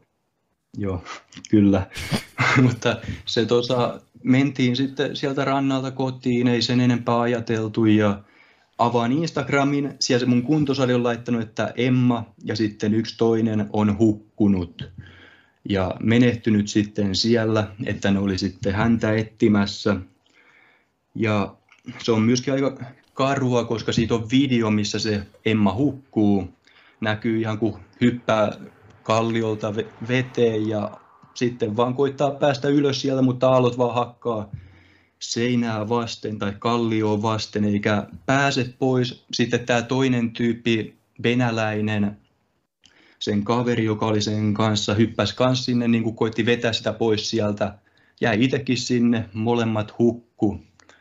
Ja sen jälkeen mulle myöskin tuli semmoinen, että niin kuin en vaan halua olla riidoissa kenenkään kanssa, että haluan aina vaan sopia asiat. Ihan sama... Mutta mut, mut koit, sä, koit sä, että tällä teidän välien selvittelyllä oli joku merkitys tähän asiaan, että näin kävi? Kyllä mä, mä uskon, että tämä oli myöskin osana Jumalan valmistusta, että Jumala on valmistanut mua ja niin kuin tämän se vaati, että niin kuin alkoi muutti sydämen sillä että ei yksinkertaisesti vaan en halua sotia, vaan haluan aina sopia asiat ihmisten kanssa. Joo. Ja kalliin hinnan siitä makso, mutta kyllä se muutti niin vahvasti omaa itteensä, että en niin kuin, kun mä silläkin kerron, silloin se tapa oli semmoinen, että kerrotaan vain Jumalasta ja pälä, pälä, pälä, mutta nykyään se on, että mä ajattelen, mä, mä vaan haluan tehdä ystäviä. Ja jos mä kerron Jumalasta, niin jos Jumala, kerron Jumalasta sillain, koska jos mä nyt uskon Jumalaa, niin myöskin Jumalaa tulee mun suustani, mutta en sillain, että alkaa riitelee mistään, vaan... No eihän se vie, eihän se vie keskustelua kohte. eteenpäin. Ei, eikä, eikä se tarkoita ei, sitä, että, että meidän tarvii on... samaa mieltä olla asioista, mutta kyllähän niistä pitää ei. pystyä keskustelemaan. Kyllä, aivan näin. Että siinä on just se, että kohtelee ihmisiä niin kuin haluaa itsensä koheltavan, että siinä myöskin aina kun mä vaan muistan sen, että millainen ihminen mä olin silloin, kun en uskonut Jumalaan, mm. niin pitää sen mielessä, niin ei silloin myöskään tule sellaisia asioita. Että se on tärkeää myös ihan kaikkien meidän muistaa se, että mistä me ollaan tultu, koska silloin oppii myös ymmärtämään, että ei mekään olla täydellisiä. Niin, sä oot siinä ihan oikeassa. Mutta sähän oot, sä oot nyt, sä oot nyt kuunnellut sitä raamattua, Sä oot lukenut mm. tekstejä, sä seuraat aktiivisesti tätä uskontotouhua. Ja Jumalahan lähtökohtaisesti pitäisi olla niin kuin rauhaa rakastava ja haluaisi, että ihmiset rakastaa toisiaan. Mm. Niin mulla olisi tähän liittyen yksi kysymys. Minkä takia, jos Jumala on olemassa, sun mielestä kun se on olemassa, mun mielestä jos, mm. minkä takia maan päällä on niin paljon sotia ja pahaa, jos olisi joku, kuka voisi vaikuttaa näihin? Ihmisethän on itse, jos mennään alussa, niin ihmiset on itse päättänyt erkaantua, syn, erkaantua Jumalasta tekemällä syntiä. Jumala myöskin antaa jokaiselle ihmiselle vapauden, mutta siinä on myöskin, täytyy ymmärtää, miten Jumala näkee asiat maailmasta, taivaasta, missä ikinä onkaan, miten Jumala näkee, että eihän Jumala myöskään ajattele tai näe asioita sillä tavalla, kun ihmiset, jotka elää synnissä, niin näkee asioita se, että mutta Jumalahan näkee jos kaiken. ei olisi paha, Jumala näkee kaiken, mutta Jumala näkee asian jumalallisilla tavoilla. Eli jos ei ole pahaa, niin eihän silloin myöskään ole hyvää. Jos ei ole sotaa, eihän silloin myöskään ole rauhaa. että aina tarvitsee olla kaksi. Jeesuskin sanoi, että aina teillä tulee olemaan köyhät, aina teillä tulee olemaan joku, jota te voitte auttaa. Ei se, että onko paha oikeasti paha asia, onko hyvä oikeasti hyvä asia. Jos se ei olisi pahaa, niin eihän silloin olisi hyvää. Kaikki olisi vaan harmaata, kaikki olisi vaan olematonta. Se on ihan, ihan hyvä vastaus asiaan. Öö, luomiskertomus, eli Genesis raamatusta, sillähän raamattu alkaa. Niin, niin mm. osaatko vastata mulle, että minkä takia luomiskertomuksessa ei mainita mitään, eikä koko raamatussakaan, dinosauruksista? Dinosauruksia on ollut, mutta dinosaurus, kun raamattu on myöskin kirjoitettu sen takia, että Jumala, ihmiset oppisivat tuntea Jumalan tahdon. Se on se raamatun niin kuin sanoma, että ihmiset oppii tunteen Jumalan tahdon ja sitä kautta oppii tekemään Jumalan tahdon. Ja se, että jos ihmiset oppii tunteen dinosaurukset, niin ei nyt suuresti vaikuta siihen, että osaako ne tehdä Jumalan tahtoa. Mutta siitähän on ihan, että eihän siitä tarvitse raamatussa kirjoittaa, siitä on todistuksia ihan ympäri maailmaa, että dinosaurukset on täällä elänyt. Myöskin siitä... Mutta eikö se silloin tarkoita, että maailma on luotu paljon ennen? Eikö se ole vähän ristiriidassa niin kuin raamatun Tos... alkutarinan kanssa? Mä suosittelen, mä suosittelen katsoa Pekka Reinikainen, dinosaurukset evankelistoina. Eli hän, siitähän on löytynyt paljon todistusaineistoa, että raamat, noi, dinosaurukset on elänyt ainoastaan 4000 vuotta sitten, että näistä luista on nyt löytynyt niin kuin noita jäännöksiä niiden lihasta, on tehty tutkimuksia, että dinosaurukset olisi elänyt samoihin aikoihin kuin ihmiset on täällä ollut, mutta mä en, mä en ole dinosaurus-ekspertti, mutta mm. mä suosittelen katsoa sen video, jos kiinnostaa enemmän, koska hän on siis ihan kouluttautunut noihin asioihin ja myöskin osaa perustella ja kertoa niissä videoissa noin paremmin. Joo, mutta luomiskertomuksessahan myös sanotaan, että Jumala loi suoraan ihmisen. Kaksi ensimmäistä hän oli Aatami ja Eeva, eikö vaan? Kyllä. Ol, oliko he apinoita vai ihmisiä? Ei, miten, ihmisiä. Miten tämä evoluutioteoria? Siinähän on sana teoria, niin sehän on vain teoria. Mutta mm. monestihan puhutaan, että ihmiset polveutuu suoraan apinoista. Miten kun se ei mene mm. ihan niin kuin käsikädessä tavallaan raamatun kanssa, jos evoluutioteoriaa vertaa? Joo, se ei mene yhtään käsikädessä, että se on joko uskoa Jumalaan tai sitten uskoa evoluutioteoriaan, että ne on kyllä kaksi aivan eri asiaa. Minä en tiedä niitä ihmisiä, jotka on luonut evoluutioteorian, jotka on tehnyt, että sitten jos haluaa sitä koetella sitä, niin voi mennä koettelemaan niitä, jotka on sen luonut, jos he, he edes ovat täällä maanpallolla enää asumassa. Mutta... Mikä, mikä sun mielipide on tuohon? Voiko evoluutioteoria olla mahdollinen? Mä oon aina, evoluutioteoriassakin on tippoja totuutta. Samalla lailla hindulaisuudessa, buddhalaisuudessa on tippoja totuutta. Mutta kun se, että raamattu on kirjoittu yli 2000 vuotta sitten, se pystyy vastaan siihen, mitä tapahtuu ennen maailman luontia, mitä tapahtuu kuoleman jälkeen, niillä buddhalaisuudella, hindulaisuudella. Niillä on palat, ja myöskin jos menee hindulaisuuteen, mä oon myöskin sitä tutkinut, ja buddhalaisuutta ja islamilaisuutta ynnä muuta. Siellä se perustuu aina tekoihin.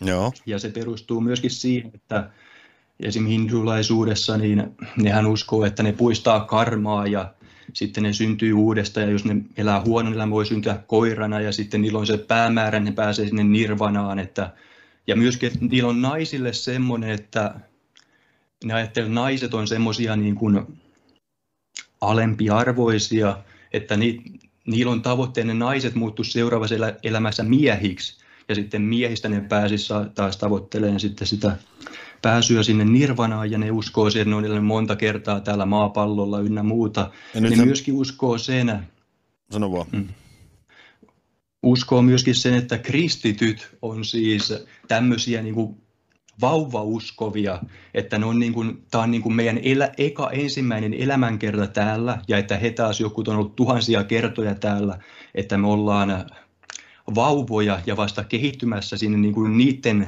johtajien tasolle. Heillä on tällainen teoria, siitä voi myöskin etsiä heidän opettajiltaan enemmän tietoa. Ihan, ihan mielenkiintoisia aiheita. Mulla olisi, me ollaan kohta oltu puolitoista tuntia juteltu tässä kaiken näköisiä, mutta mua, mua, semmoinen kysymys jäi tuossa välistä, mua kiinnostaa hirveästi, että miten sun vanhemmat on suhtautunut tähän sun matkaan? Niin kuin alkaen ihan sieltä pikkupojasta koulusta tähän päivään.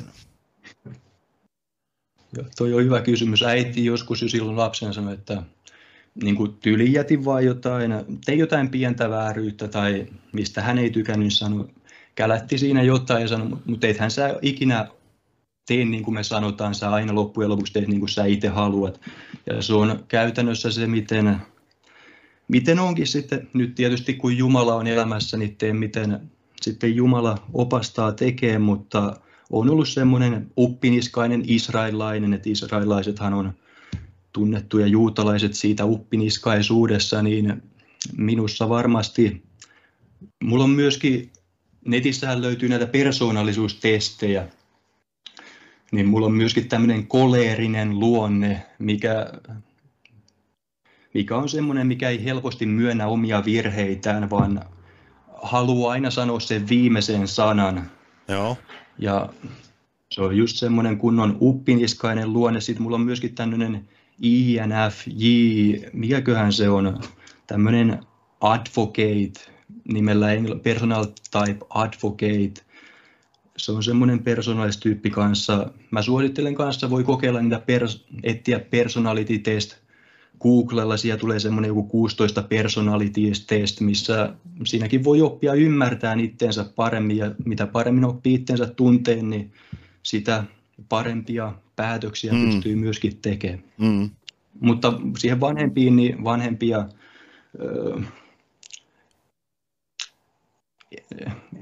en hirveästi kuuntele. Joo. Kuuntelen, kuuntelen, mutta teen silti omat päätökseni. Niin, niin. Ja se, että, se, että on lähtenyt tänne matkalle, niin kyllähän isä ja äiti myöskin, sillain isä varsinkin on, että mene vaan, että ei kannata miettiä, että tulee vanhaksi ja sitten kumminkin jää asioita tekemättä, jos jahkailen, että sillä mielessä on tuki. Tietysti myöskin kun mulla se Afrikkaan menomatka, niin siinä myöskin oli sillain, että No ei, ei siinäkään kyllä sen enempää, ne vaan halus pitää, koska mähän olin sinne ihan menossa, että Jumala siunaa ja turvaa, että en mä mitään rokotuksia sinne tarvitse, mutta ne sitten äh, maksoi mun rokotukset ja otettiin sitten rokotuksia käteen, mikä oli sillä ihan hyvä juttu, koska jossain maissa on tämmöisiä esim. keltarokko, että tarvitsee ottaa rokotus, että ei pääse maahan, niin mm. tuli ne sitten otettua. Mutta niin kuin se, kyllä sen kiiten oppii lapsena, se tuntui ihan vastenmielisellä, kun vanhemmat kuritti paljon. Ei niin kuin sillain pahoinpiden, mutta kuritti ja asetti tiukat rajat. Niin silloin sitä piti ihan vääryytenä, mutta onhan silläkin suuri vaikutus siihen, että on tietynlainen ja ei ole semmoinen että tekee vaan ihan täysin sitä, miltä tuntuu, välittämättä yhtään mistään seurauksista, niin sitähän se rakkaus on, että myöskin jos sä vaan lapsia rakastat, niin kyllä silloin tärkeää, että asettaa rajat, että raamatussakin sanotaan, että se, joka kurituksen keppiä säästelee, niin ei rakasta lapstaan tai vihaa lastaan. Että on tosi tärkeää lapselle myöskin asettaa rajat ja myöskin, ettei niitä rajoja koko ajan sitten muuttele, että tänään ollaan tämmöisillä rajoilla ja huomenna ollaan tuommoisilla rajoilla, niin lapsi menee myöskin siinä täysin sekaisin. Se on just näin. Mutta sä sanoit tuossa, että sä oot vähän tämmöinen uppiniskanen ja haluat aina viimeisen sanan. Niin, niin nyt mä kiitän sua tästä podcast-jaksosta, Aleksi Virtan. Kiitos todella paljon, että pääsit paikalle. Kiitos vaikka ollaankin näin Kiitos. Etä, etäyhteydellä. Mutta otetaan tähän loppuun. Sä saat vetää motivaatiopuheen podcastin kuuntelijoille. Sulla on aikaa, annetaan nyt sellainen puolitoista minuuttia, niin saat, saat antaa palaa. Vedät sillä omalla okay. YouTube-tyylillään. No mä, mä katson äkkiä täältä, mulle tuli tänään itse asiassa ennen tätä podcastia yksi ajatus, mikä mä kirjasin ylös, niin mä ajattelen, Joo. että jos mä tähän liittyen nopeasti puolestoista minuutissa kerkee, niin... Joo, saat sä enemmänkin, mutta anna mennä. Tämä myöskin, Joo. Muistakaa se, että jokaisella meillä on tarkoituksensa. Meistä jokainen on niin kuin sakkinappula pelikentällä. Sakkinappulassakin, sulla on monta erilaista sakkinappulaa, mutta jokaisella on tarkoitus. Ja jos sulla puuttuu yksi sakkinappula, niin sä et pysty sitä pelaamaan sitä peliä sillä tavalla, kun sitä on tarkoitus pelata. Jokaisella ihmisellä on teille, joka tätä katsoo, niin tarkoituksensa, että älkää muistako, älkää kopioiko muita ihmisiä, koska jos sä kopioit vaan muita ihmisiä, teet sitä, mitä sä näet sun ympärillä, et sä ikinä täytä sun elämän tarkoitusta. Ja vaikka sä et usko Jumalaa, niin mä voin kertoa sulle varmuutena, että Jumalalla on sulle suunnitelma, Jumala ei luonut sua tänne elään 80 vuodeksi, että sä kuolet vaan sitten ja sun elämä päättyy siihen. Jos joku Jumala on, niin ei, olisi se aika karmea Jumala, jos se vaan loisi ihmiset elään 80, 80 vuodeksi sitten kuollaan sen jälkeen. Se on tärkeää muistaa, että tämä elämä kestää vaan hetken, mutta mitä sen jälkeen tapahtuu, se kestää ikuisuuden.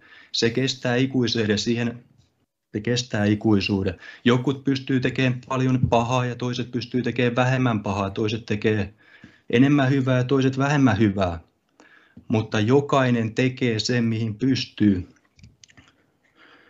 Nekin, jotka tekee pahaa, niin niilläkin on tarkoituksensa.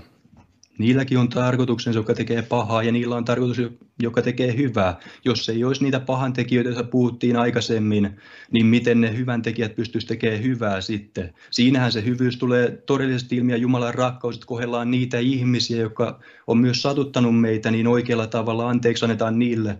Se on myöskin yksi asia mulla, mikä on suuresti aina vaivaa mua tai murehdituttaa mua, koska mä tiedän, että mä oon käyttänyt huumeita, mä oon ollut ahne, mä oon jahdon rahaa, mä oon satuttanut ihmisiä, mutta mulle kaikki on anteeksi annettu. Ja mä, kun mulla on vanhemmat taas, joka on myöskin mua satuttanut, niin välillä on vaikea niin kuin kokonaan anteeksi antaa ne, että pystyisi kohtelemaan niitä täysin sillä tavalla, kuin Jumala on itsensä kohdellut. Mutta siihen tulisi aina pyrkiä, että ei muistella ja sovitaan ne riidat, koska niin kuin se Emmakin hukku, joka päivä voi olla viimeinen, viimeinen päivä, viimeinen henkäys. Voi olla, että tulee maailmanloppu, mutta mitä kannattaa pitää ennen kaikkea myös, että meidän sydän voi loppua. Me voidaan kuolla ihan milloin tahansa, ei kannata niin siihen maailmanloppuun tai sotiin tai muihinkaan murehtia, koska et sä tiedä, milloin se viimeinen henkäys tulee ja ei kannata pelätä epäonnistumisia. Kannattaa vaan luottaa siitä, että jokainen askel vie sua johonkin suuntaan. Yksikään askel, minkä sä otat niin ei vie sinua taaksepäin. Kokeilet vaan asioita rohkeasti ja uskot siihen, että kaikki tekee. Koska Jumala voi käyttää myöskin meidän epäonnistumisia omakseen kunniakseen. Ei kannata käyttää sekin, jos mä menen jonnekin podcastiin ja vähän ääni vaan päättää ja vähän jännittää, niin Jumala voi sitäkin käyttää omaksi kunniakseen ja tehdä sitä kautta hyvää. Se Jumalan kautta tulee se, että en mä voi epäonnistua ja se antaa sitä tulee rauha, ei tarvitse murehtia, koska vaan uskoo siihen, että Jumala voi jokaista asiaa käyttää omaksi kunniakseen ja sen takia ei tarvitse hirveästi murehtia. Ja sen mä myöskin haluan sanoa, että maailmassa tapahtuu kaikenlaista pahaa, mutta meidän ihmissilmät, ne pystyy näkemään vain tietyn määrän asioita. Täällä tapahtuu paljon asioita meidän yläpuolella, semmoisia asioita, mitä me ei nähdä. Ja tämä on, me ollaan henki, henkiolentoja, meissä on henki tämä henki johtaa meitä ja täällä on henkivoimia meidän ympärillämme. Tämä saattaa tuntua täysin naurettamalta ja vastenmieliseltä, mutta meistä jokainen tietää se, että joskus on voinut tulla vaikka hetkiä, kun saat vaan yhtäkkiä tulla täysin vihaseksi. Yhtäkkiä joku ihan, ihan jostain on tullut vain semmoinen järjetön viha tai järjetön tunne, ja ne ei ne tunteet sattumalta, vaan me ollaan täällä keskellä sotaa. Jum, täällä on hyvä ja pahan sota aina käynnissä ja tämä on henkinen sota. Ja suurin osa kirkoista myöskin Suomessa on täynnä aivan henkisesti kuollutta, että kannattaa myöskin vara miettiä sillä että jos haluaa etsiä totuutta, niin Jumala on aina paras opettaja. Jumala kyllä puhuu jokaiselle, joka haluaa kuulla sekin, että uskoo siihen, että Jumala on kumminkin suurin opettaja. Jumala voi joka hetki antaa meille yksi vastaan yksi opetusta. hän ei ole koskaan liian kiireinen pitääkseen meistä huolta ja niin kuin mä sanoin, aivan täysin rikkinäinen ihminen on ollut panikkohtauksia ja panikkohtauksen perään, mutta täällä ollaan ja Jumalalle siitä kunnia. Ja jos, on, jos sä pelaat videopelejä, niin siinäkin sä voit tietää sen voittajan, kuka voittaa sen videopelin. Jos sä alat tutkiin kirjoituksia, videoita, jotka kertoo sitä pelistä, eli jos sä ostat videopelin, niin sä voit tietää, kuka voittaa sen pelin. Ennen kuin sä alat edes pelaa sitä peliä, kun sä luet kirjoituksia ja videoita, jotka kertoo sitä pelistä, samalla tavalla sä voit tietää tämän pelin voittajan lukemalla kirjoituksia ja katsomalla videoita. Ja se vaan, että tämä elämä kestää vain tietyn aikaa kannattaako ottaa riski, jos olisi vain pienikin mahdollisuus, että on olemassa Jumalaa ja että jos me vastaanotetaan Jeesus Kristus meidän sydämessä Herraksemme, päästään taivasten valtakuntaa, kannattaako sen takia niin kuin jättää raamattua lukematta tai tutkimatta totuutta? Mä en voi teitä muuttaa, ainoastaan Jumala voi muuttaa, mutta mä vaan että tutkikaa ja kyseenalaistakaa ne uskomukset, mitä te uskotte, koska niin moni asia, niin moni ihmisen pimeästi sokeasti uskoo asioihin, jota joku auktoriteetissa oleva henkilö opettaa ilman kyseenalaistamista. Mä uskoin itteeni, mutta nyt en enää usko itteeni, vaan uskon Jumalaan, koska mä tiedän, että mä en pysty itse tekemään juuri mitään. Mä en pysty, ihminen ei itse pysty luomaan elämää, eikä dinosaurukset meitä tänne luonut, vaikka dinosauruksekin täällä oli elämässä. Kaikella on tarkoituksensa, sulla on tarkoitus, mulla on tarkoitus, mutta meidän tarkoitus ei ole sama, että siinä mielessä myöskin, että älä kopioi muita ihmisiä, vaan usko itteesi ja mene sinne, minne Jumala johdattaa katsomatta taaksepäin. Taakse kattelu on myös yksi asia, että älä harrasta sitä. Taakse kattelu on paha asia. Keskity siihen, mitä on tällä hetkellä tapahtuu. Älä mieti menneisyyttä, älä turhaan mieti tulevaa. Kerro mulle, miten historiaa luetaan. Samalla tavalla, kun sä tunnet voittajan, kun, me, kun kaikki ihmiset vaan oppii tunteen sen tarinan, mikä on kirjoitettu siellä, sen jälkeen voittajat voi valita voittaja, häviää valittaja häviää, mutta jos ei ihmiset tunne sitä, jos ei ihmiset tiedä, mitä siellä on kirjoitettu, niin sitten tapahtuu onnettomuuksia, ihmiset menee sinne, minne ei ole hyvä mennä. Monet ihmiset ei ole tietoisia tästä pelistä, mikä täällä on käynnissä, koska nämä pelikauppiaat on laiskoja. Ne ei edes itse tunne tätä peliä, jota kauppaavat. Muistakaa se. Ne kauppaa tätä peliä hokemalla turhuuksia, koska ne ei tunne totuuksia, mutta ei munkaan, mä en tässä kertaakaan vähän lainasin raamattua. Kerroin teille omaa tarinaa, koska mä uskon, että täällä on Jumala, mutta suurin osa ihmisistä, joka sanoo uskovansa Jumalaa, ne ei usko Jumalaa, joten olkaa tarkkana ja tietäkää, että on paljon käärmeitä ja käärmeet. Ei paholainen ole semmoinen piruukkeli, joka on punaisissa vaatteissa, vaan se tulee ja kertoo sulle ne asiat, mitä sä haluat kuulla ja kertoo tasan tarkkaan, mitä sä haluat kuulla ja sitä kautta johdattaa sut sinne, minne hän haluaa sun kulkevan. Siinä kai